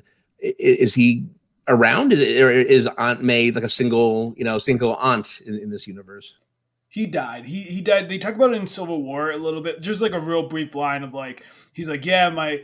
my uncle died, and like that's what got he got bit by a spider before, I think. But like him dying spurred him to be a superhero. We don't know if he got the we don't know if like there's talk of like maybe he said the line then, and Aunt May was almost like reiterating it for him of like like hey, you know what your uncle said. Remind, remember that for now.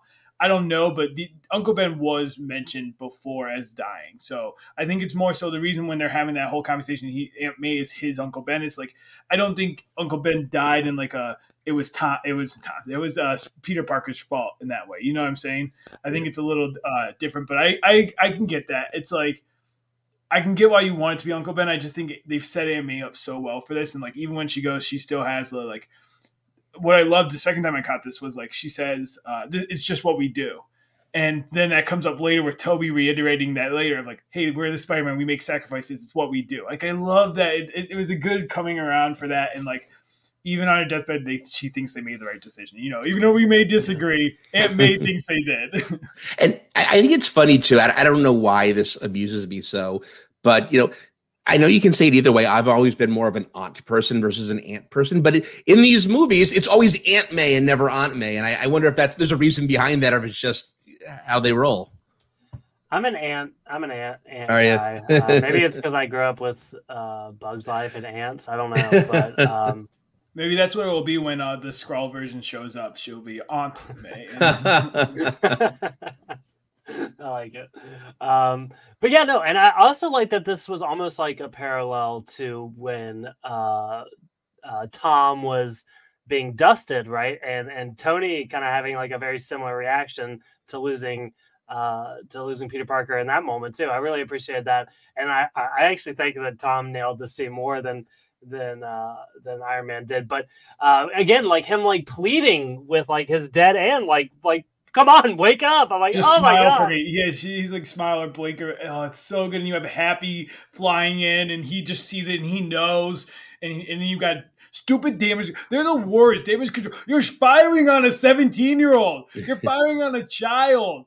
I get it. He's Spider-Man, but you're like they just start shooting at him. Oh, it's so it's so hard. But he doesn't even get a minute to mourn. He doesn't even get any time to mourn because they're in, and he has to jump out of there. And like all of this, the next couple of scenes, it's just like very silent. You see Ned, you see Ned's apartment that we'll see, or the house that we see a lot more later on. But uh, he's grieving, M J's grieving, and and like jumping a little ahead because we'll go back. But like when they hug him on the high school, which I love that his like we'll get to that too. But like the places hit the high school, you know, all the other Spider-Mans have the Empire State Building, the Chrysler Building. His is.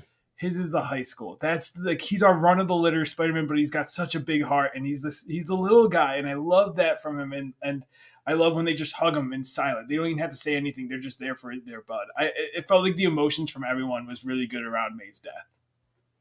Yeah. Um, well, let's, let's move on to uh, a very important scene here. This is when we are introduced to our our other Spider-Man. And actually, I, I originally thought we were going to get this scene when Peter Parker originally was experiencing his little Spidey sense in, in the apartment. I thought that's... I was like, oh my God, they're going to show up and like fight the villains at this point. But uh, no, we get him we get him here. It's kind of a... It's it's a fun way. Uh, we get Ned and his magic.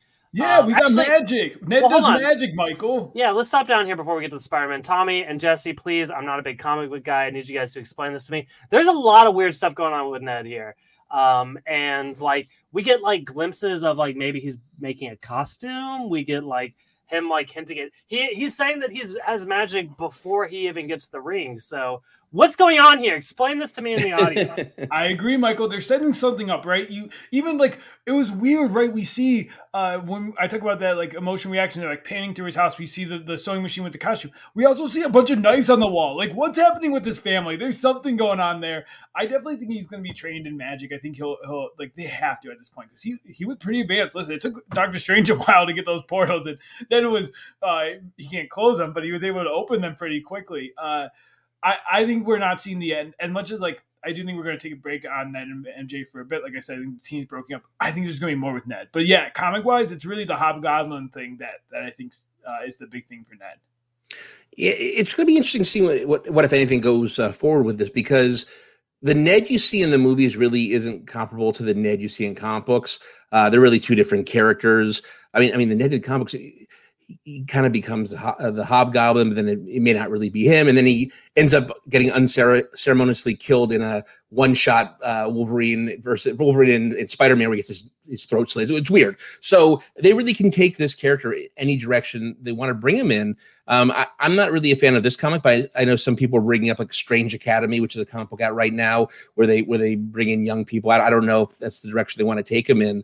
But uh, I'm interested to see, you know, what, if anything, to do with this character, because I kind of can't plot out exactly what they're going to do with it, him and his magic use.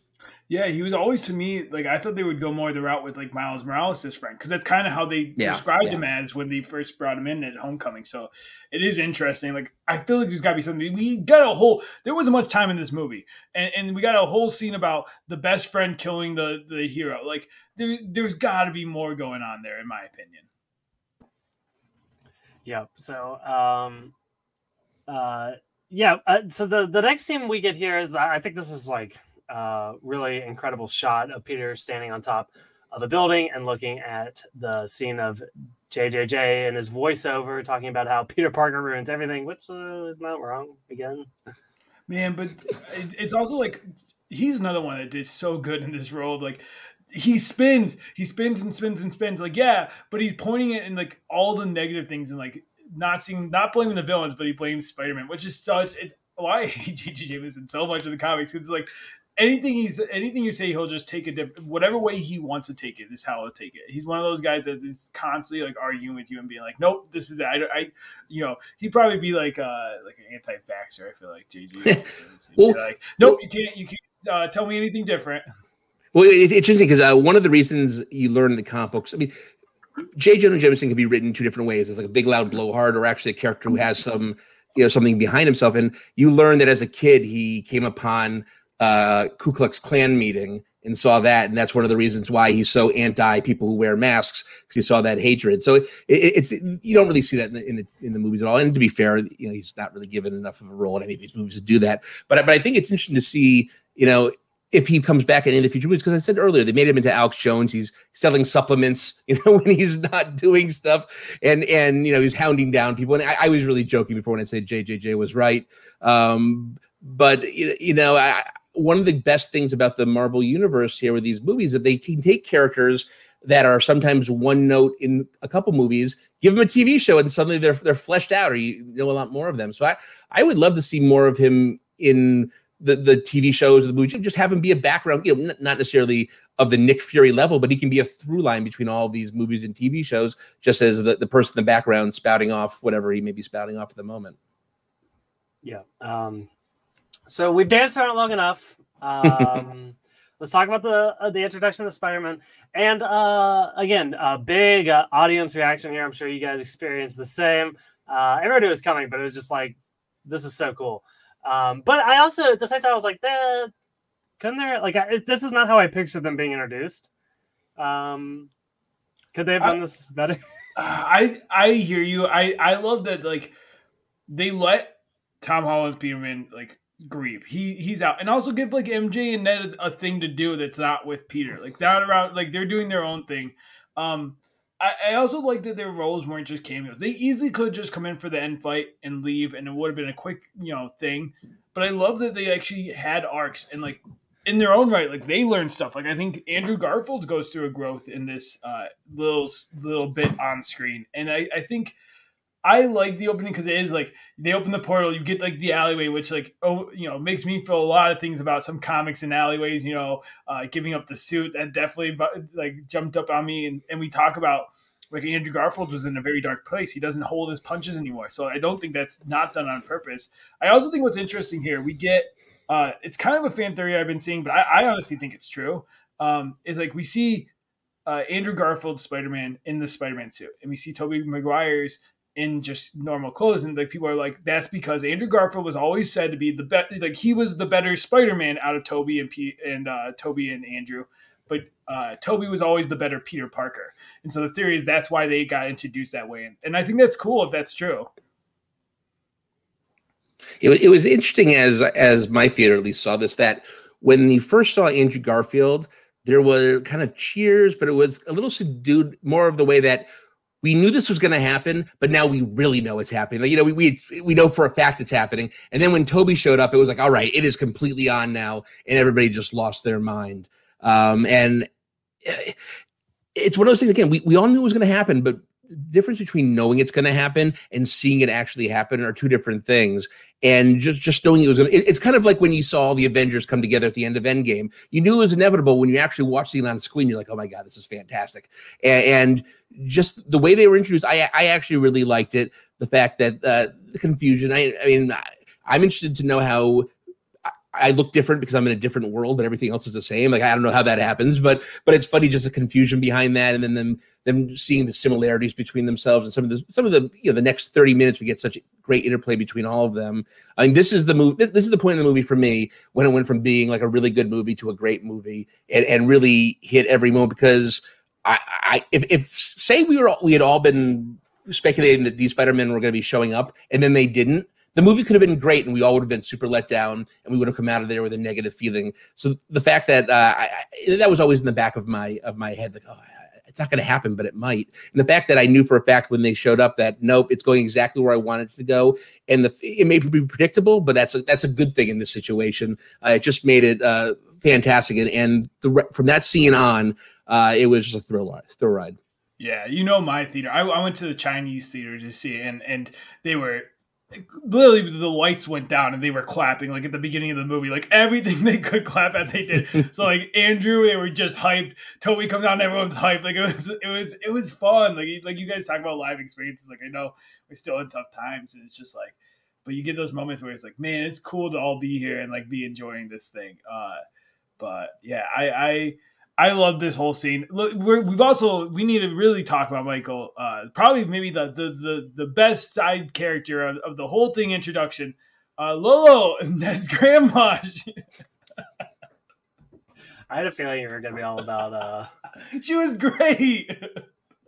uh, yeah, no, she was uh, like getting the cobwebs down. That was funny. Um, but I, I guess I guess for my, this whole thing for me, uh, the thing that really. Because, Tommy, I said in our cameo draft, which, by the way, congrats. We'll get into that a little later on. You are the first winner of the cameo draft. Bri- Briz uh, would like to counter it, though. I will get we'll get into that when it comes, but oh Briz would like to counter uh, that he should be the winner. All right. I will be interested to see how that happens. Okay. Good luck, Briz. Uh, but, no, um, because I said I said there, I thought that this – I thought the Spider-Man were going to be a massive part, part of this movie. I thought we'd get him in the first twenty minutes. Well, at what point did they come in? Like, this was like at least halfway through, right? Uh, hour twenty, we get we get the Spider-Man, uh, and uh, yeah. So I guess at this point, I was like, uh, like the plot was really ramping up. Aunt May dies. He's gonna go get revenge on the on the villains, and I'm sitting here like, maybe we're not getting the Spider-Man. Like the the entire plot is completely developed at this point, and uh, like so. I guess for me, like it was more like. Uh, There was still a part of me. I was like, this might not happen. So the fact that it did was really cool. But uh, yeah, so much fun.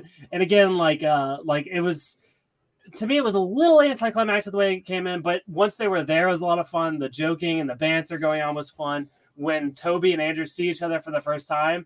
And like, uh, I guess Tobey is like, at this point, he's like wanting to sense whether he's looking at an imposter or not. That was my read on it uh, when he, they start shooting webs at each other. Um, so I thought this was all so much fun. But, um, yeah, and then uh, I guess I guess we can go into when they, they go meet Tom, and this is like again like another wave of emotions for me. So um, yeah, and I think that's what it was, right? Like it's like yeah, they're a little. It's like M J and Ned called in for help, and they're like these like big brothers that come in, and they're like we get the like like they said they're on the, the high school, and we get them up on the, the little water tower thing, which like does the school have like is what was that like you know do schools have water towers? Is that a thing?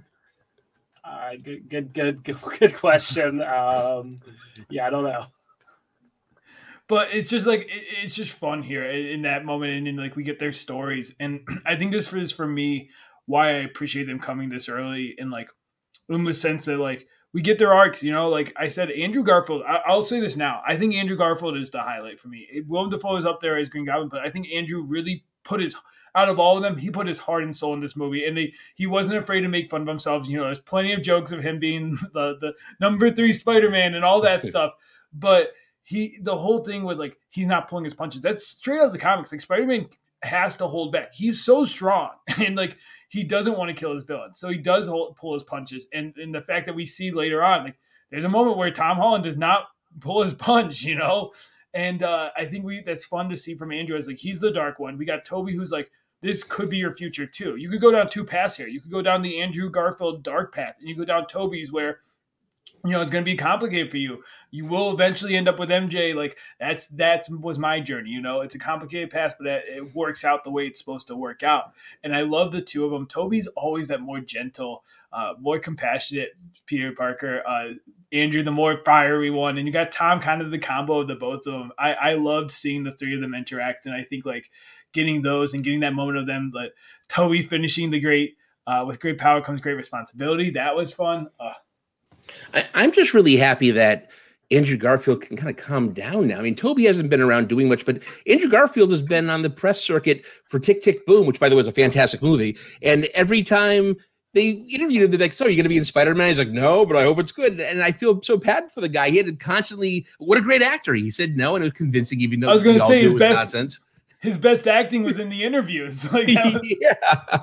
Um, but I, I'm with you. I, again, I mentioned earlier, I'm not really a fan of the Andrew Garfield Spider-Man movies, but he was the highlight of the Spider-Man. I mean, I, I, I always loved Tobey because he was, he was my first. But uh, Andrew just... the way he came through with his acting and his story arc as a whole was fantastic. And I think it was a great coda to his movies because he, you know, he kind of got screwed. He became a Spider-Man when you really didn't need more Spider-Man movies quite yet. Um, and his his movies didn't get the, the fanfare of the original or the or the, the current trilogy.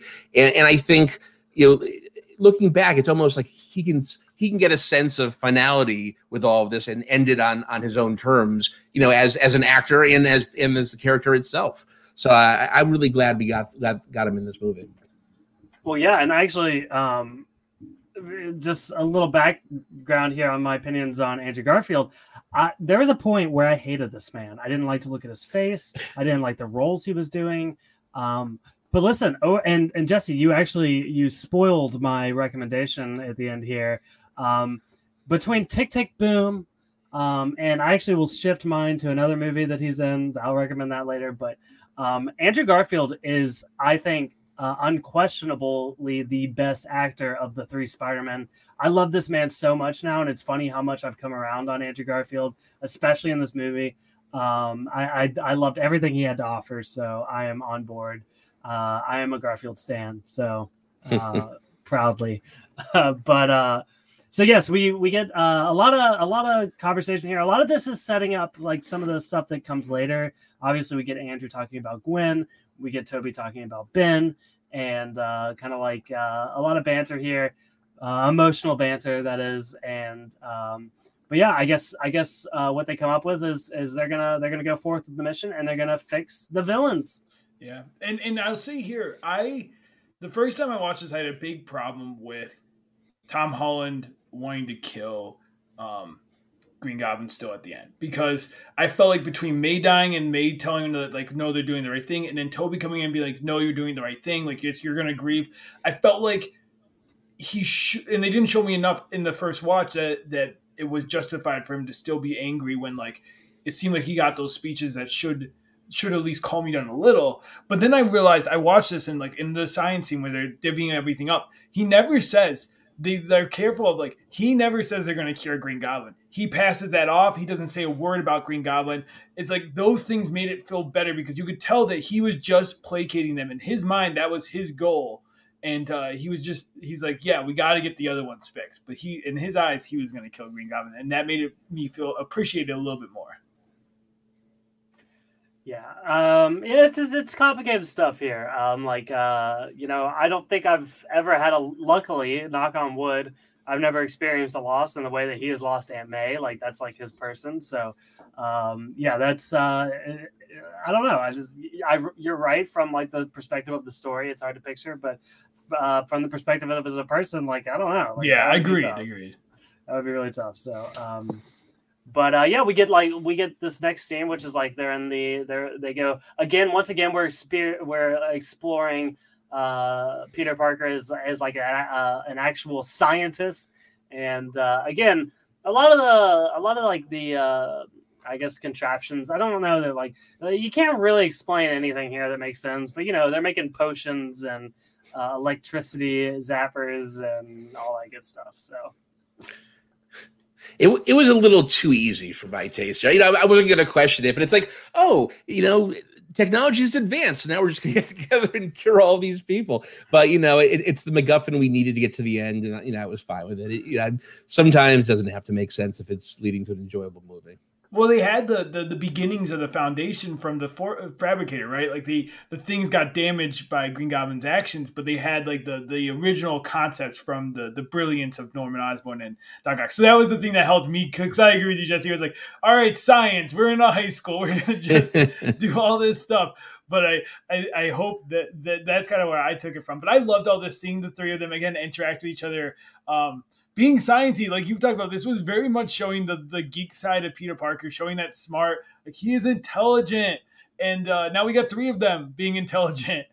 And all these like back and forth quips, we get like a lot of moments here, a lot of comic book moments, a lot of the, like we we get uh, them talking about, like I said I, earlier, like Harry Osborn and Ned getting super like, uh, I won't kill you, buddy. Like, okay. Uh, we also get like the finger point. We get the three Spider-Man, which I'll admit was a little cheesy for me. That's the one part where I feel like they shoehorned something in, because it's like, Ned didn't need to call over just Peter. He needed all of them. They all ended up coming over anyways, looking at the computer screen. So he didn't need to be like, uh, yeah, it's just you, that Peter. Like, it was still fun, though.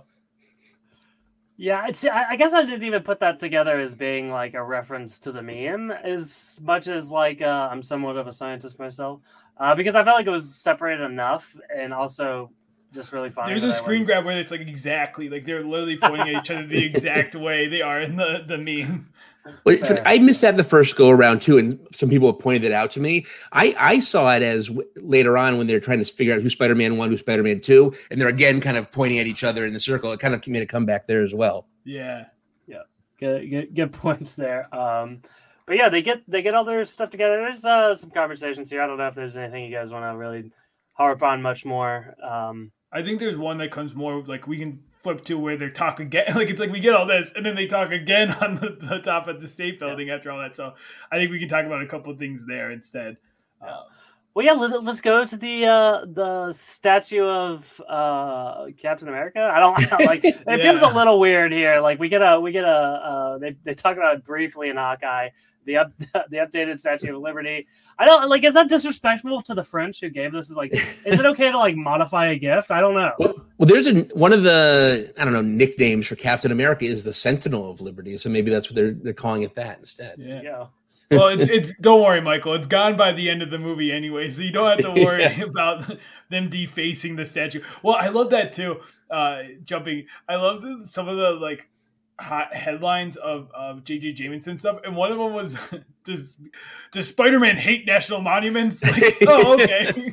And it's like even here, because like yeah, we see Peter Parker. He calls into J J Jameson's show, and I love the band. Like it's like Spider-Man's ignoring him, but he just keeps answering with little quips like, "Oh, I bet you do," like on this phone call.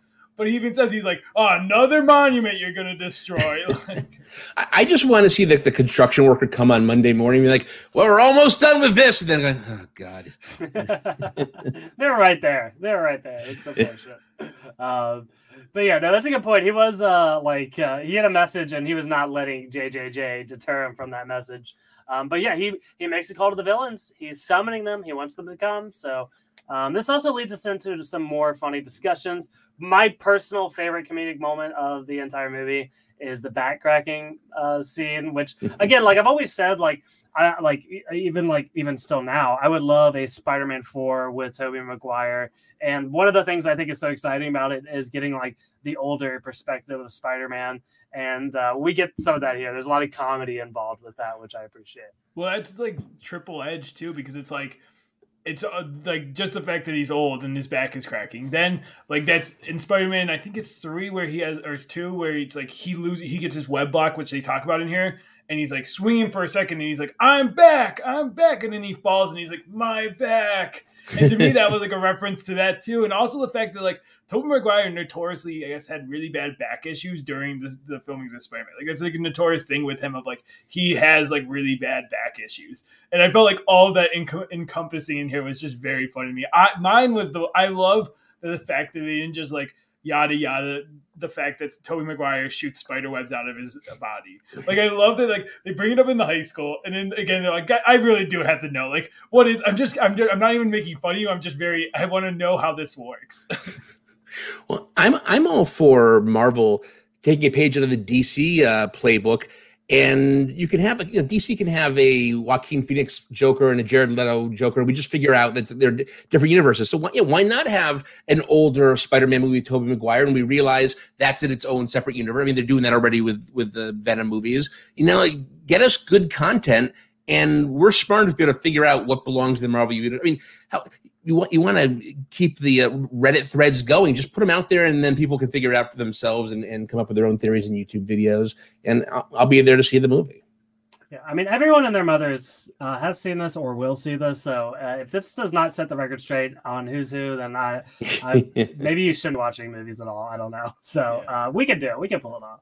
The other combo I loved here was uh, when they're talking about their great, like what villains, what's the, the craziest villain? And they're all going through, uh, Tom Holland's like, you know, I, I fought an alien in space, and I, I didn't need to double down on this. You, you went to space. Like, it's just, it was so, it felt like these brothers just like, you know, they say, I think Andrew Garfield is the one who's the sentimental one multiple times, but it's like, it's so great having brothers. Like that's how it felt with them. And like, then we have Andrew Garfield be like, man, you got, you guys are so cool. Like, I just fought like a Russian guy in a rhino costume. Like it's so good how he's just like that. He, the whole like being like Spider-Man number two or three, and then there's a point where Electro's even like, "You're not the shit anymore," and he's just in costume. And his head just goes, and it's just so good. His head just drops, and it's like just the fact that like Andrew is so defeated, and they played that into his story arc. They didn't just like ignore the fact that he was like the Spider-Man that everyone's like, "Do we need him?"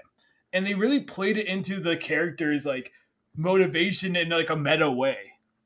Yeah, yeah. No, I really, I really do appreciate all this. And again, Andrew Garfield's a gem, and he might be the worst Spider-Man, but he's the best actor of the three. And I will not take any other debates here.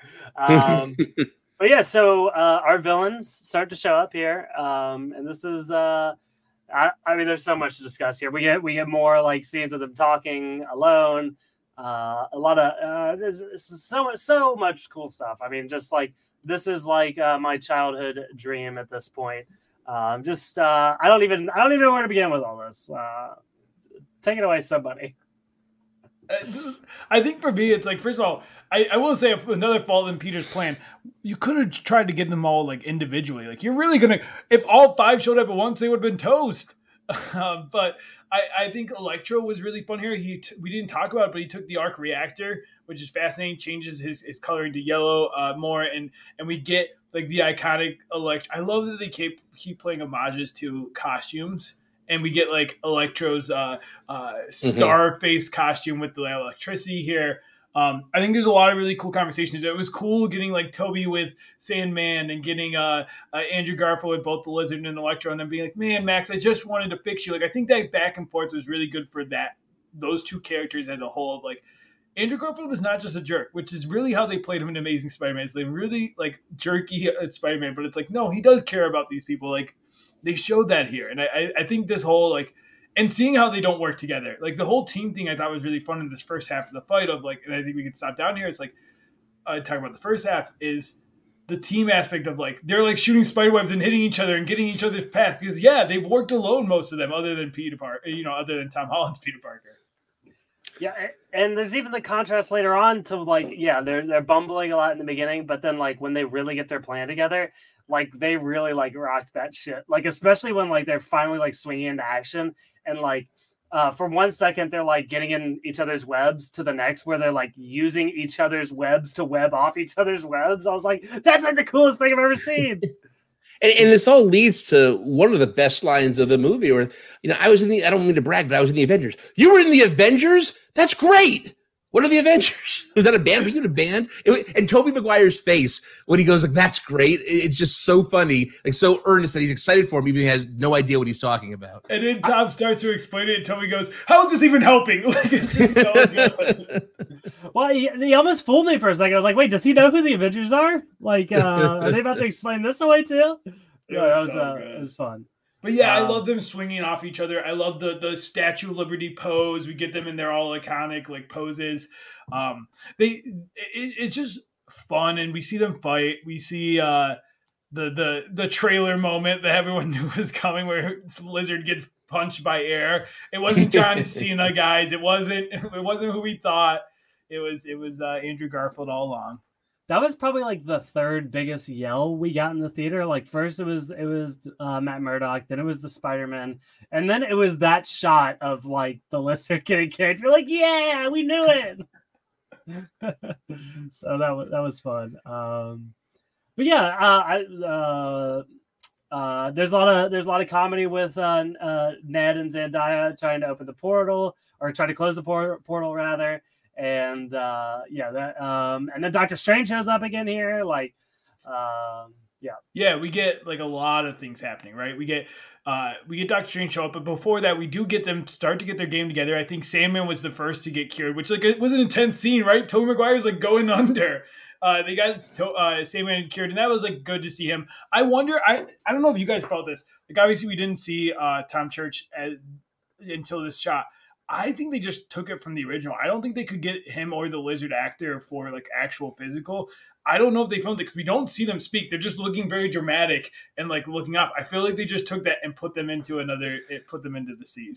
I, I was wondering if there was a reason we didn't see Thomas Hayden Church, like you said, like, you know, because he's able to look normal when, when he's Sandman, but they had him kind of be the Sand version the entire time. So yeah, I'd be interested to, to see what's going on with that exactly. And I should know this. Who was the actor that played the uh, the, the Lizard? Because I, I know Dylan Baker played Kirk Connors in the original trilogy, but never became the the uh, the Lizard. But I just I, I couldn't remember who the actual actor was. That I'm gonna played him. Butcher the name. It's Ray, Rhys Ifans. Hmm, Rhys Ifans. Yeah, yeah that, that, that rings a bell. Yeah, um, but yeah, and so we got those two. We get Electro again. I love that he's like with the arc re- reactor. He was basically impossible for them to fight. Uh, and then we get Doc Ock show up, and we don't know if he's good because I will say they played they tricked us a little bit because like when Electro shoots him out, he goes, "I liked you better before. I'm gonna fry you." So you kind of get the sense that maybe he malfunctioned the chip again. That's at least how I came into the fight. And you see him like take the arc reactor off, and we get Electro, and we get the moment of Doc Ock and Toby. Michael, how did you feel seeing Doc Ock and Tony together or Toby together again? Yeah, again, like. Uh... the it's my favorite Spider-Man meeting my favorite villain, and um, I almost wish we got more. But again, um, I don't know. Give us a fourth Spider-Man movie. Give us more Tobey.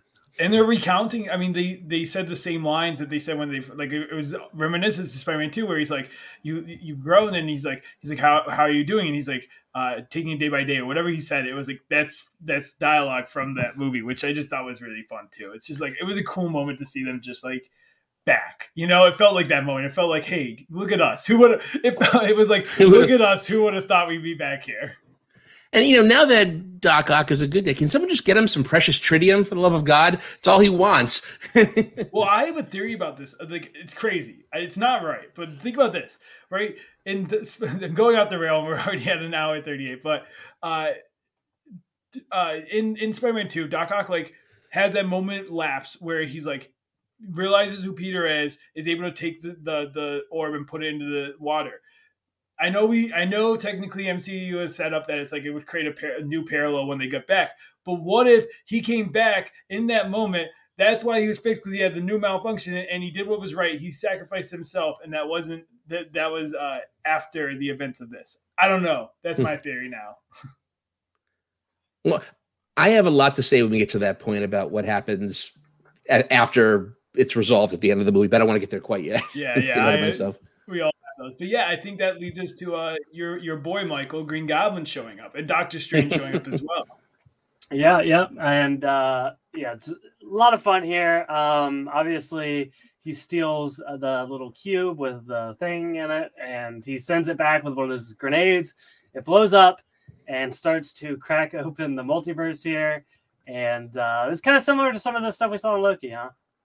Yeah, did you see some? Did you see some things up in that sky? I mean, I saw Rhino. There's another. There's one guy who kind of looked like a Viking. I figured you might know who that is. That's Kraven. Ah. You saw you saw Kraven the Conqueror. You see Rhino. You see Black Cat, and you see Scorpion. Those are the four that you see clearly. There's the others that you see like vaguely around. Um, that's exciting stuff. I, I like all those villains. That was pretty cool.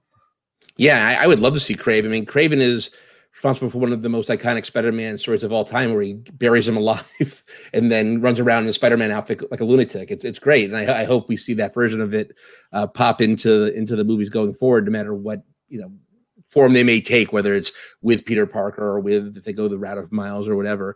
But I I, I can't wait to get the, the D V D quality or the you know the V O D quality version of that, so I can pause it and start looking through it. You know, I, I need one of those things where they give all the figures numbers, then on the right side they say who they all are, because it just it happened too fast. I couldn't tell what was going on. Yeah, yeah. So uh, I'm sure there's a million YouTube videos out there that will probably break it down better than we will, especially when we do get like uh, actual releases and get some better footage of all that. But um, yeah, so um, yeah, I, I believe actually there is a Kraven the Hunter movie in development of some sort. So uh, yeah, that would make sense. that, that tracks, but.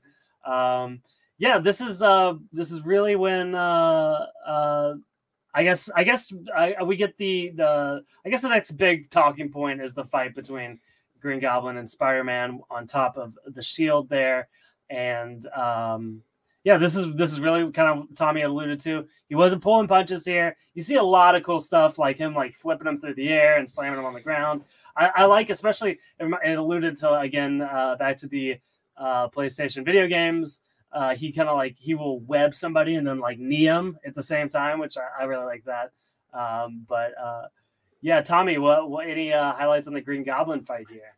Yeah, I mean it's really intense, right? And you still have Green Goblin like mocking him, and oh, it's so good. Like I hate him. I hate him so much, Michael. I hate him. And and it's so well done. Um, we see like everyone like watching. I will say Tobey and Andrew, they reacted so slowly. I felt, I felt they could have like jumped in way sooner, but we see like Tobey jump in. I had a little, this is probably my last, well, other than the time gripe, but I have a gripe here.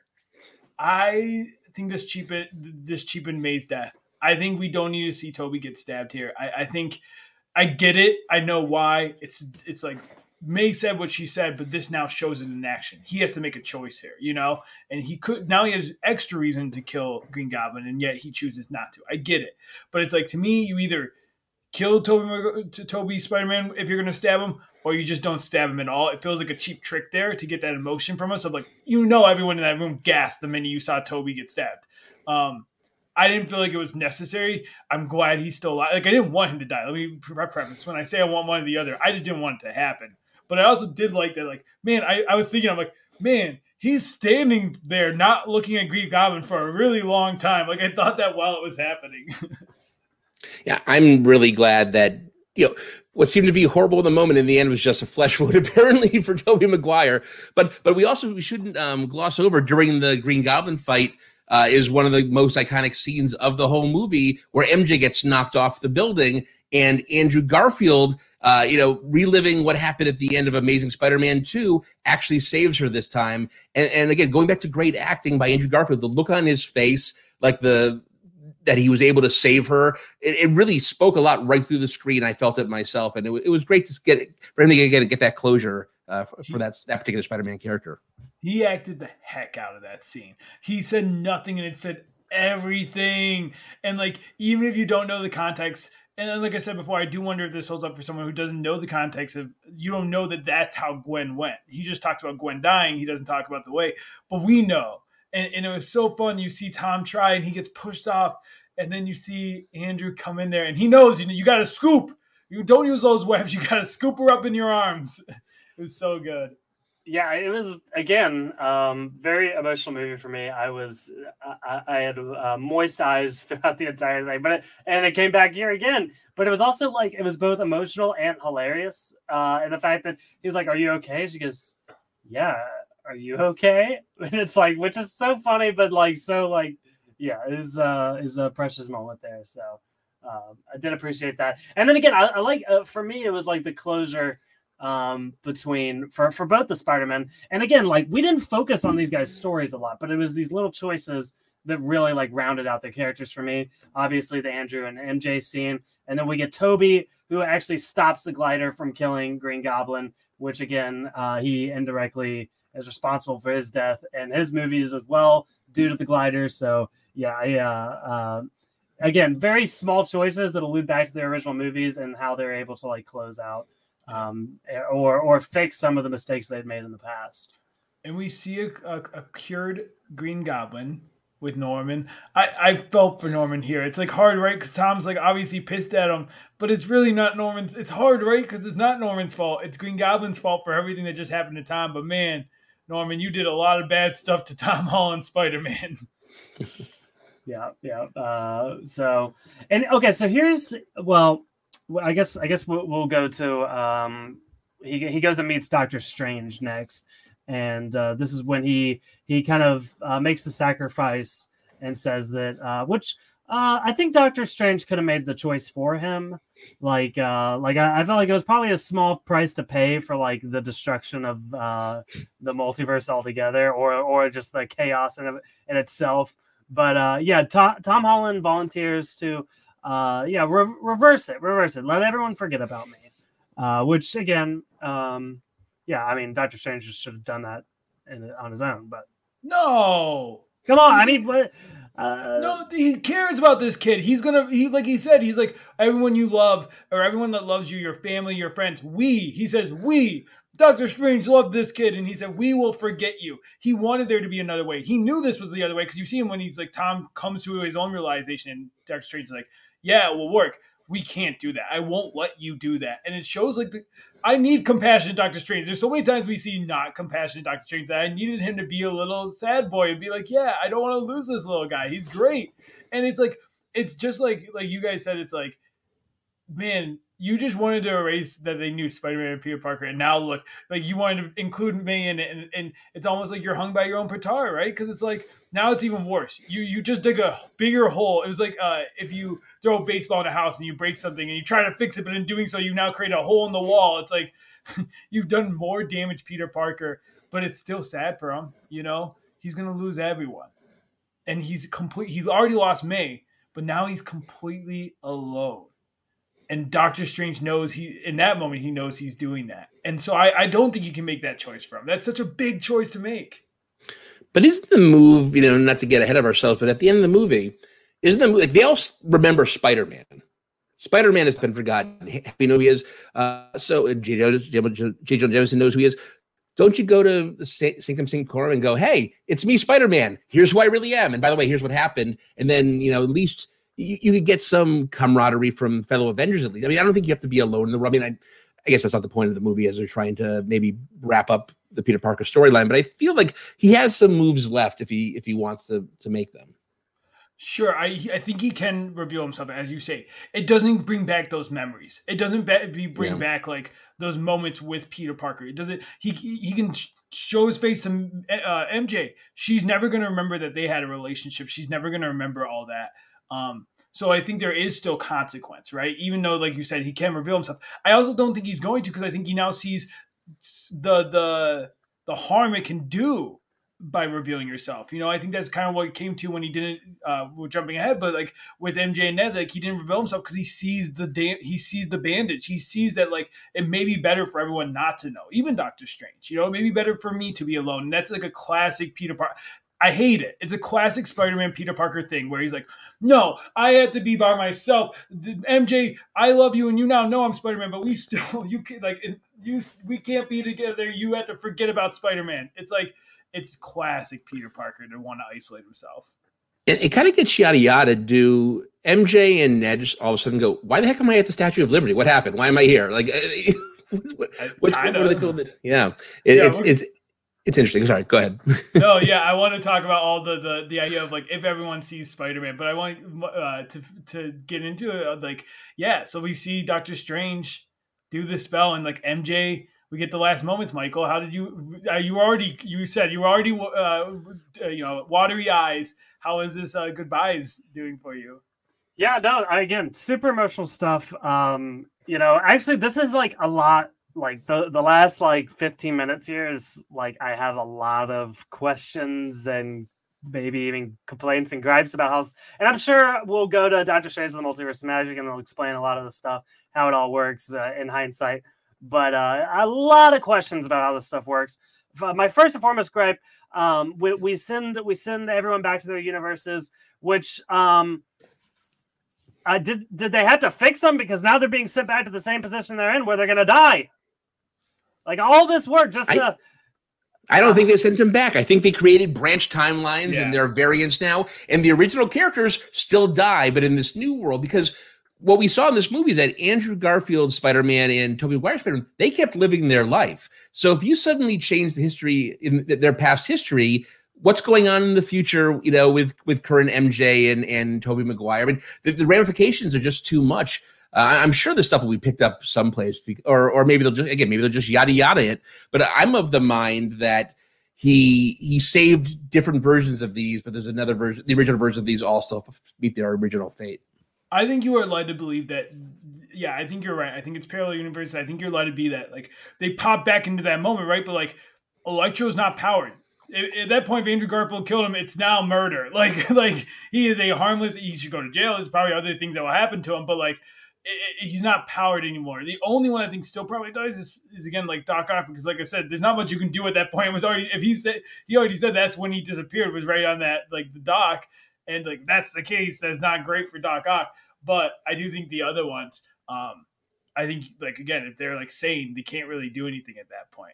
Uh, so I, I have hope for that. My one like I, I do say so when they all go back. You know, we have Tom, uh, Toby, and and Andrew go back, and that nice moment with them. That didn't feel like Peter Parker saying goodbye to two other Peter Parkers. That felt like Tom Holland hugging Toby and Andrew and saying, thank you for doing this with me. Thank you for letting me live my childhood dream and being with my Spider-Man. Like that's how that felt. And like, that was such an impactful moment for me. Cause that's how, that's how it came across. It's like, thank you. Thank you. Thank you was not to Peter Parker. That was to them.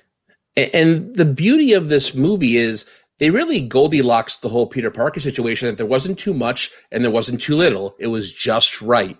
And, and they hit that sweet spot where it was, Uh, Tom Holland's movie, but you didn't feel shortchanged on seeing Toby and, and Andrew. And if, if they had mixed up that ratio, I think the movie wouldn't have worked as well. Yeah, and, and so what I was going to say uh, real quick was, yeah, so like the idea that they can go back, so they forget Peter Parker. I have to imagine that they forget this universe's Peter Parker. So that's what I was saying earlier. Like, I think it's this universe, because otherwise, do they not know who they are? They're just so so that's where I, I do give them some benefit. With all this, I, I will preface it, and we'll, we'll nitpick it, because I do have nitpicks. It's like, it is magic. It's, you know, it is magic. It's probably making their brain believe things that didn't actually happen. So anything we can say is just, it's magic. But I do want to get into the nitpickiness as well. Uh, well but Michael, what did you feel of, of the Tobey Maguires? Well, yeah, no, I agree with you. It was almost like, not only, like you said, uh, these were mentors in the movie, and they also were mentors uh, as actual actors as well, which I did appreciate all that parallel. And I, I did. I, I want to mark down, because this is a historic event for Stark Wars. I, I think we are uh, hitting the uh, longest episode. Uh, Jesse, thank you for your patience here. Yeah, uh, we'll, we'll we'll we'll wrap this up here. But I do again. The, I I want to talk about the gripes uh, as well quickly. Um, I, I guess my big one here, and a lot of it, it makes sense. You know, again, it's magic. Uh, you can't. But my question is, we see a scene with Happy here at the end, and Happy is still, he still has his relationship with Spider-Man. Um, I just, uh, I, I don't know that, uh, who does he think Spider-Man was? Like, there is, like, all of his memories just replaced, of Tom Holland just replaced with Spider-Man. Like, all the moments with Peter Parker, gone. The only moments he remembers is with Spider-Man. So when he talks of, like, I know May, it's through, like, those Feast moments where he's Spider-Man. But any moments with Peter Parker where he sees that face, erased. That's how I take it, right? It's any moment that you have with Peter Parker, erased. You just know the Spider-Man moments. It's not that every moment Peter Parker is now replaced with a Spider-Man moment. It's, it's they're just gone. Um, the only thing I will say that's an issue with is, and we haven't really talked about, like, M J and all this, I thought Zendaya acted the heck out of that goodbye scene too, where she's like, I'm going to find out. Don't, if you don't tell me, and like that whole, that's where I do have issues of her, him not telling her, because it's like, she made him promise and he yeah. broke the promise. It was so sad. But like my, what I was going to say is, the only thing with my theory that it's like the Peter Parkers are erased is like, she's wearing the Black Dahlia necklace. Who does she think gave her the Black Dahlia? So that's where I will gripe with you a little. Is like, who gave her that necklace then? Well, this is actually currently happening in Daredevil comics, where people knew who Matt Murdock was and then they forgot. And the way they're looking at it is that anytime you look at any kind of newspaper or anything that says who he was, they either see something different or they don't see anything at all. So maybe, you know, the spell rewrites their memories into making everything, having everything make sense. I mean, who, who knows? In the end, Peter Parker's incompetence led to uh, the entire world being mind raped, and I just think we can't get over that. To Doctor Strange, blame the Strange. But yeah, just a, yeah. a movie full of mistakes. Yeah. Yeah, but yeah, I, I think that's for me. That's how I'm living with it, is like they're erased. And that makes me feel better about it. Because I was with you guys. It came out and I was like, I have so many questions now. Because anytime you do this erasure thing, it always leads to it. But we have other Marvel things that do this. All There's other things that we've let go before that also do similar things. So I've, I've learned to let, live and let go. As they say. Endure and let go. Uh, but uh, I, I, I do think that... Uh, I, this cafe scene is another one. We do get, uh, I don't know if you know who this guy, I believe the guy that the old man sitting at the table is the cameo who we get at the end of the credits to give uh, a, a thank you to the first believer, the original believer, uh, Avi Arad, who's the original producer. Uh, he was the original Kevin Feige. Before Kevin Feige, he was the one that started Marvel Entertainment. I have issues with it personally. Um, he's a controversial producer. He butted heads a lot with the vision that M C that Marvel was going. Like, to be honest, if he had it his way, this his way, we wouldn't be having Spider-Man show up in the M C U, because he never wa- he wanted that to be separate. He didn't want to ever bring anything together. So I think it's interesting. I, I do see what they're saying is like, we wouldn't have had Tobey Maguire Spider-Man without him. So I appreciate him for that. But like, I don't know if we needed a cameo and the credit at the end. Yeah. Uh, no. That uh, is he the new Stan Lee though? Is he gonna be in all the? I don't know. I like, I hope not. Uh, yeah, but so there's, uh, are we missing anything else here before we, I, I definitely, there's some good discussions I have about these post-credit scenes. Yeah. Um, so before we get to that, if you, if there's anything else you guys have on the ending here, stop me now. I'll say my bits. Cause you know me, I have to, I have to get everything out or I'm going to go, go, go. Annoyed. Uh, yeah. Cafe thought was good. I liked that. He, like I said before, I liked the Band-Aid thing. I liked that he noticed that. And like, they had the, still the chemistry between them. Even when they don't know each other, they still there's chemistry there. And I, I love him starting off in an apartment. It looked very similar to Tobey Maguire's apartment in Spider-Man two. And like, it, it is that Parker look. Like he's still he's still going out and being Spider-Man. He's still living his life, even though literally he's lost everything. He lost everything. His apartment. He now has to uh, get a G E D. He doesn't even graduate call, uh, high school. Like that sucks. And he's still uh, he still has that conversation with Happy where he goes, "Listen, we're doing it for her. Like she's not her. This is all for her now." And I, I thought that was a really good conversation, a good goodbye to Happy. I, I don't think we'll see him. Maybe Armor Wars. Maybe we'll see him a little bit with all this Stark stuff. But um, I thought I thought it was a good wrap up with that. I like seeing him with. We didn't even talk about it. He got rid of the no more Stark influence, no more nanotechnology. We got the, his suit. We got we got his fabric suit. No more nanotech. No more nanotech. Uh, yeah, no, Jesse, what do you think about the this? I, I like this because I feel like it was very much inspired by his buddies that he had just met. Um, but yeah, you you like the new suit?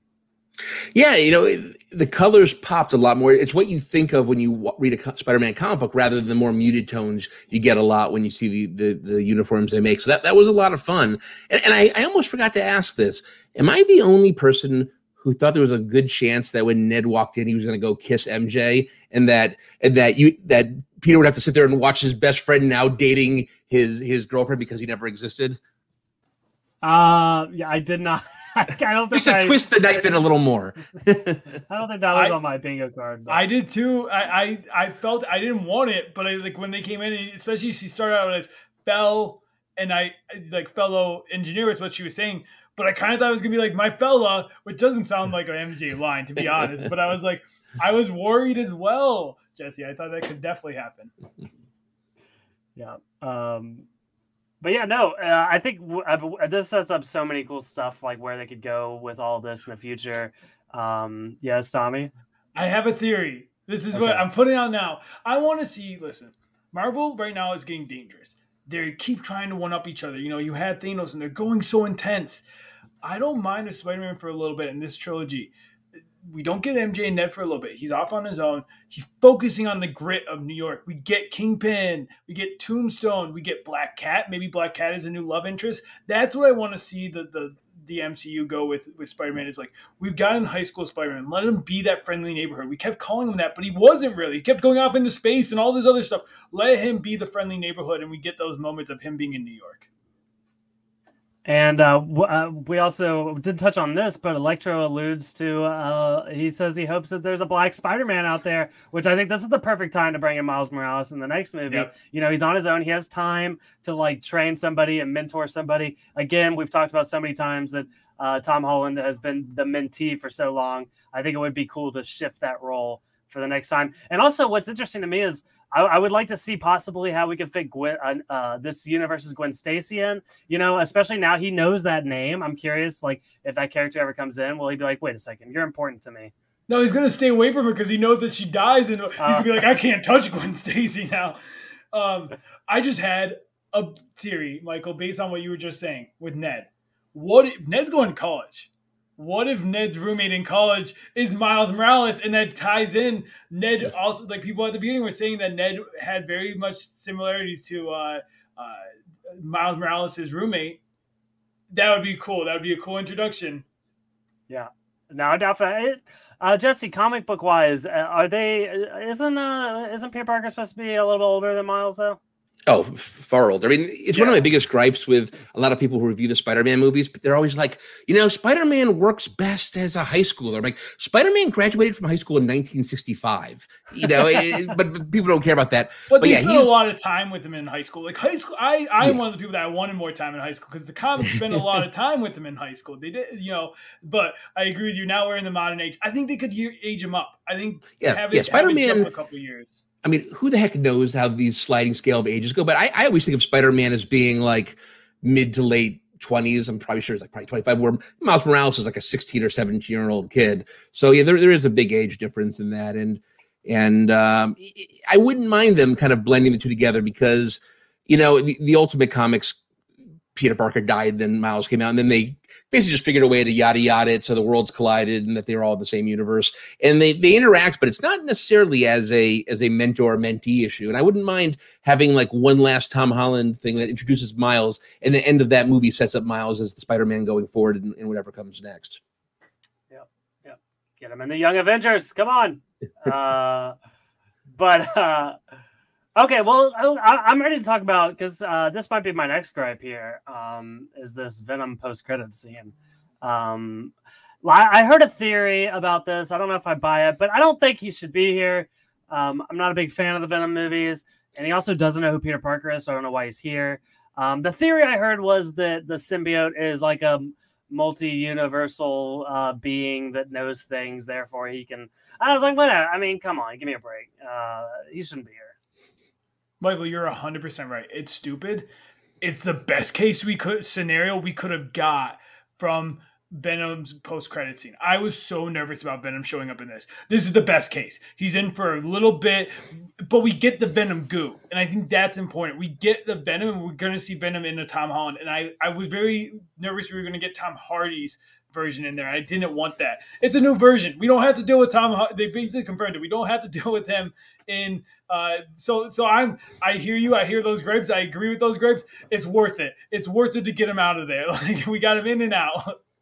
Well, you know, I, I was really happy to see uh, my boy Danny Rojas from uh from Ted Lasso show up in that scene. But I think the big loser in all of this is Topher Grace. I mean, they brought Venom in here for five seconds. They couldn't they couldn't even give a throw him a bone. But you're right. Like I I had the second Venom movie is one of my worst movies of this year. I, I, I like the first one. It was fine, but this one I, I can't understand. So I'm glad that's staying its own thing. But I guess it also, though, confirms that like Morbius and, and Kraven, if they come out with movies, are also going to be separate from the Marvel Universe. They'll be in the Sonyverse or whatever itself. So, you know, I, I think it's a situation where now if they want to bring Venom in at some point, they can. If they want to ignore it, they can go ahead and ignore it. So, you know, I good for Tom Hardy for getting those checks, but I'm, I'm glad he's not in the Marvel uh, M C U.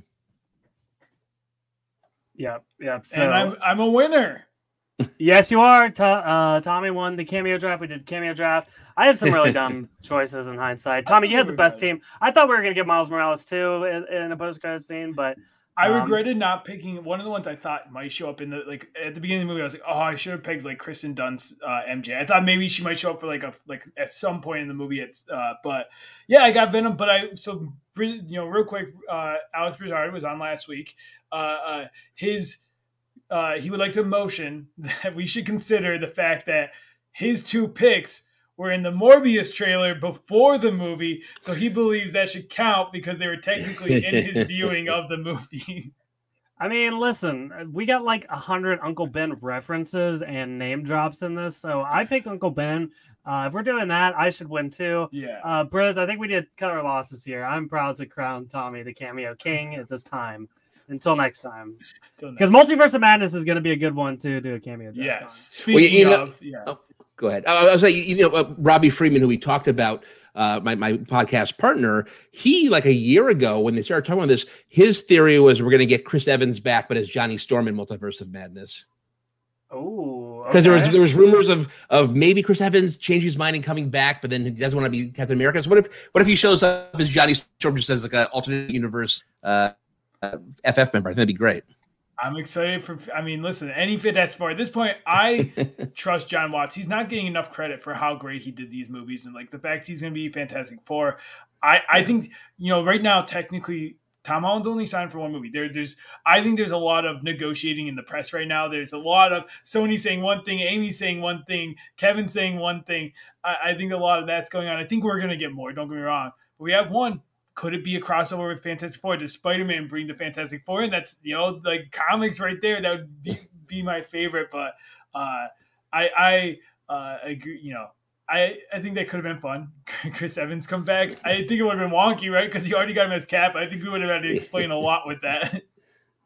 Yep. Yep. So, um, uh, well, now that we're talking about Multiverse of Madness, uh, we did. I love this, and I made a tweet uh, saying that every uh, Tommy, yeah, you would you close your eyes during this part? I I saw your tweet, and I was like, oh, I can't wait to talk about this. Just your tweet, Michael. They trapped me. They trapped me in the theater. I was expecting a credit scene, and they made me watch a trailer. No, no more trailers at the end of movies. Well, Jesse, what, what's your opinion on trailers? Are you like, uh, are you, do you like consume everything you can get, or do you stay away from them? Because that's this is a constant debate here. Well, in, in the internet age, I'm anti-trailer, not because I don't want to see something, but it's that I've seen all the trailers before the movie, before I go in there, and I'm just sitting there for half an hour waiting for the movie to start. But I don't have anything against the trailer at the end of the movie, and maybe they just didn't have, you know, a scene that would have done it justice. So I, I had no problem. I'm not the kind of guy who tries to avoid seeing everything before I go into something. You know, I'm, I'm I, it's not, the world we live in, and, and the, the websites and the podcasts we listen to are going to spoil these things. So I, I try not to do it. I'll just end up, it, you know, it's like the, uh, the Wham challenge where you try not to hear Last Christmas before Christmas. It, it's never going to happen, even though I try every year. So let, let's just go ahead and, and show me what they got. They just show so much, Jesse, though. Like, uh, did you guys get the, the Kurt Warner football movie trailer before your movie?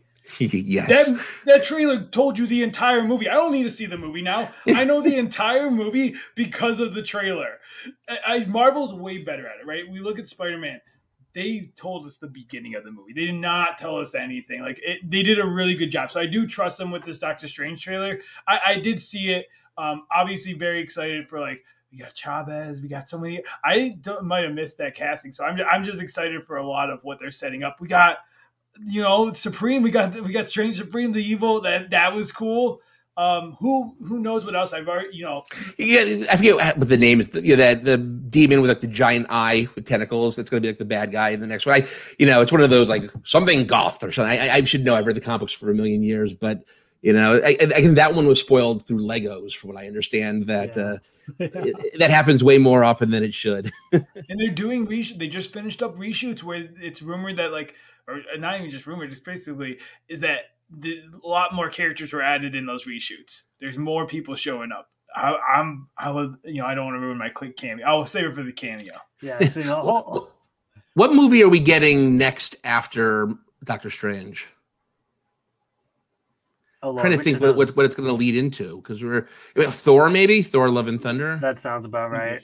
Yeah, but but I I feel like that might be you know separate from this. I don't know. You know, there's, there's blame COVID for oh so many things in this world, but one of them is getting all these things out of order and making us wait longer for more Marvel movies, which uh, you know I guess in the grand scheme of life isn't a big deal, but you know we're we're, con- we're Marvel nerds. We want to get the stuff out as soon as possible. So um, I, you know I'm looking forward to to. Um, Doctor Strange, The Multiverse of Madness, and I'm, I'll watch, like I said in the beginning, even the worst Marvel movie and the worst Marvel T V show is still entertaining. And, uh, you know, it's, it's been pretty lucky to the fans of these properties that uh, we've gotten, you know, uh, average is the worst we've gotten, which, hey, that's pretty good. Yeah, yeah, so...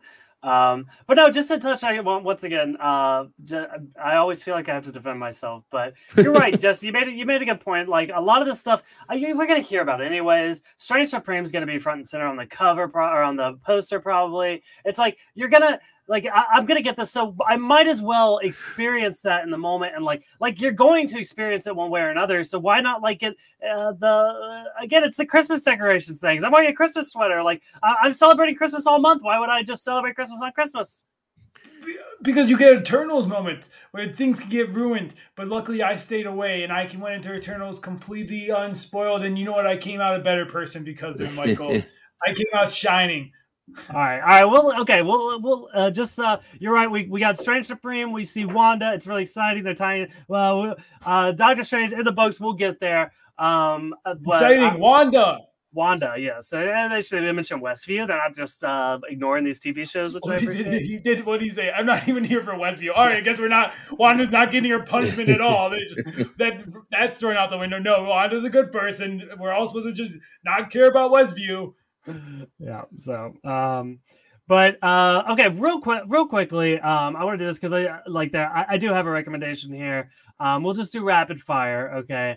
Um, I, I was gonna do Tick Tick Boom. Everyone should go watch Tick Tick Boom, but I also want to double down on my Andrew Garfield. If I if I can't give you that, yeah, Tommy, give me a break. Um, but go watch Under the Silver Lake. That is a great Andrew Garfield movie. Uh, a lot of fun. Just again, once again, showcasing how wonderful this actor is.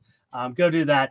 Um, uh, Tommy, I'll go to you uh, real quickly. What do you got? You got a recommendation? Hey, Come real on. quick, uh, X-Men cartoon. I've been rewatching it to get hyped for X-Men ninety-seven. Man, it's really cheesy. Man, there's a lot of like animation that just glitches and in, in lines. Uh, Wolverine is it really makes you kind of hate Wolverine and like Cyclops way more. He's got this real growly voice, and he's like, I go where I want to go. It's really cheesy, but I've been enjoying it. Go watch it. All right, Jesse, do you, do you have a recommendation for us? I have a recommendation. It, it doesn't fit the theme of this podcast at all, but whenever I have a new audience, I have to give it a shout out. Uh, go get Paramount Plus and watch The Good Fight. If you listen to my podcast, you know it's near and dear to my heart. Um, it's a great show that doesn't get a lot of love because people didn't have C B S All Access or Paramount Plus for the longest time. Also, The Good Wife, a fantastic show, which it's a spinoff from, was on C B S, and we all have like, oh, you know, okay, it's Blue Bloods is on for the twentieth season. We're not going to watch that. The Good Fight is a fantastic show. Uh, you will watch it, you will enjoy it, and you will come thank me for it. Well, okay, Jesse, you mentioned uh, the podcast here. Well, again, first and foremost, a big pat on the back. I don't know if you knew what you were getting yourself into, but I appreciate you sticking with us through this. It, it, again, uh, you're one of my favorite podcasters, so it's an honor to have thank you, you here. And uh, I want to give you the opportunity, the platform, to go ahead and tell people where they can find you on Twitter and tell them about your podcast and where to find that. Yeah, you can get us on at Kickball Friends on Twitter. Um, our podcast usually comes out on Tuesday afternoon, so uh, be on or Tuesday evenings. Usually, be on the lookout for that. Uh, Robbie Freeman and I have been friends now for a little over a decade, I think. We met playing kickball, adult kickball, that is, and uh, we both figured out that we're huge fans of pop culture, of television, of movies. And when I was looking for a new podcast host, we decided, you know what, let's team up and do this together. It's been a lot of fun, and we're going to be hitting our hundredth episode in the next couple of weeks or so. Uh, so that's that's a point of pride for me, and uh, I, I would love to have you listen to it and uh, send us your love. Yep, yep. No, totally. Uh, again, just to double down, uh, one of my favorite podcasts. So uh, I, I I told Robbie this. It's like The Watch, but way less pretentious. That's how I look at it. Um, I, the I stopped listening to The Watch because they like some of their opinions just really annoy me. You guys are like you you like really like the prestige stuff, but then you're also open to talking about like the Marvel and fun stuff too. So. Uh, Just wait for my top ten movies of the year. There's going to be some prestige stuff in there, but there's going to be like, you know, I, I don't know if it's going to make it, but it's going to be like Army of the Dead type stuff in there that, you know, I just enjoyed watching it. And I'm not I'm not above saying this is great. I mean, you know, I, I can only watch The Lighthouse so many times before I want to blow my brains out. You know, maybe a good movie, but let's move on to something a little more fun.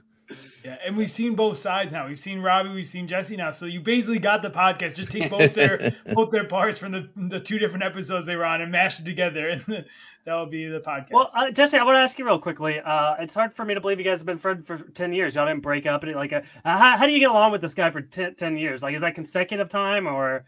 Well, you know, as they say in many things, distance makes the heart grow fonder. And, uh, you know, he moved away from D C while I was here, that I moved back to Connecticut, and he's in New York City now. So, you know, we may be only two hours drive away, but we really are just a text away or a, or a, or a you know, podcast away. So uh, that's like anything. It's good to be close enough to be able to do these podcasts, but have your own your own space to move along when, you know, you just can't handle being around that person twenty-four seven or even maybe, you know, more than an hour a week. That's completely fair. Well, again, Jesse, thank you so much for doing this. Um, I'm going to go ahead and close this out here with a couple thank yous to Aaron Robertson, who did our music, and Ethan Kellum, who did our logo.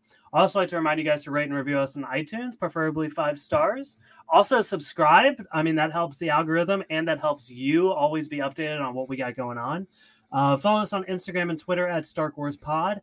And if you want to join our little Discord community, you can message us there and uh, come chat with us. Um, but that is all we got for you guys. Thank you so much for listening, and we will see you next time. Bye, bye, bye.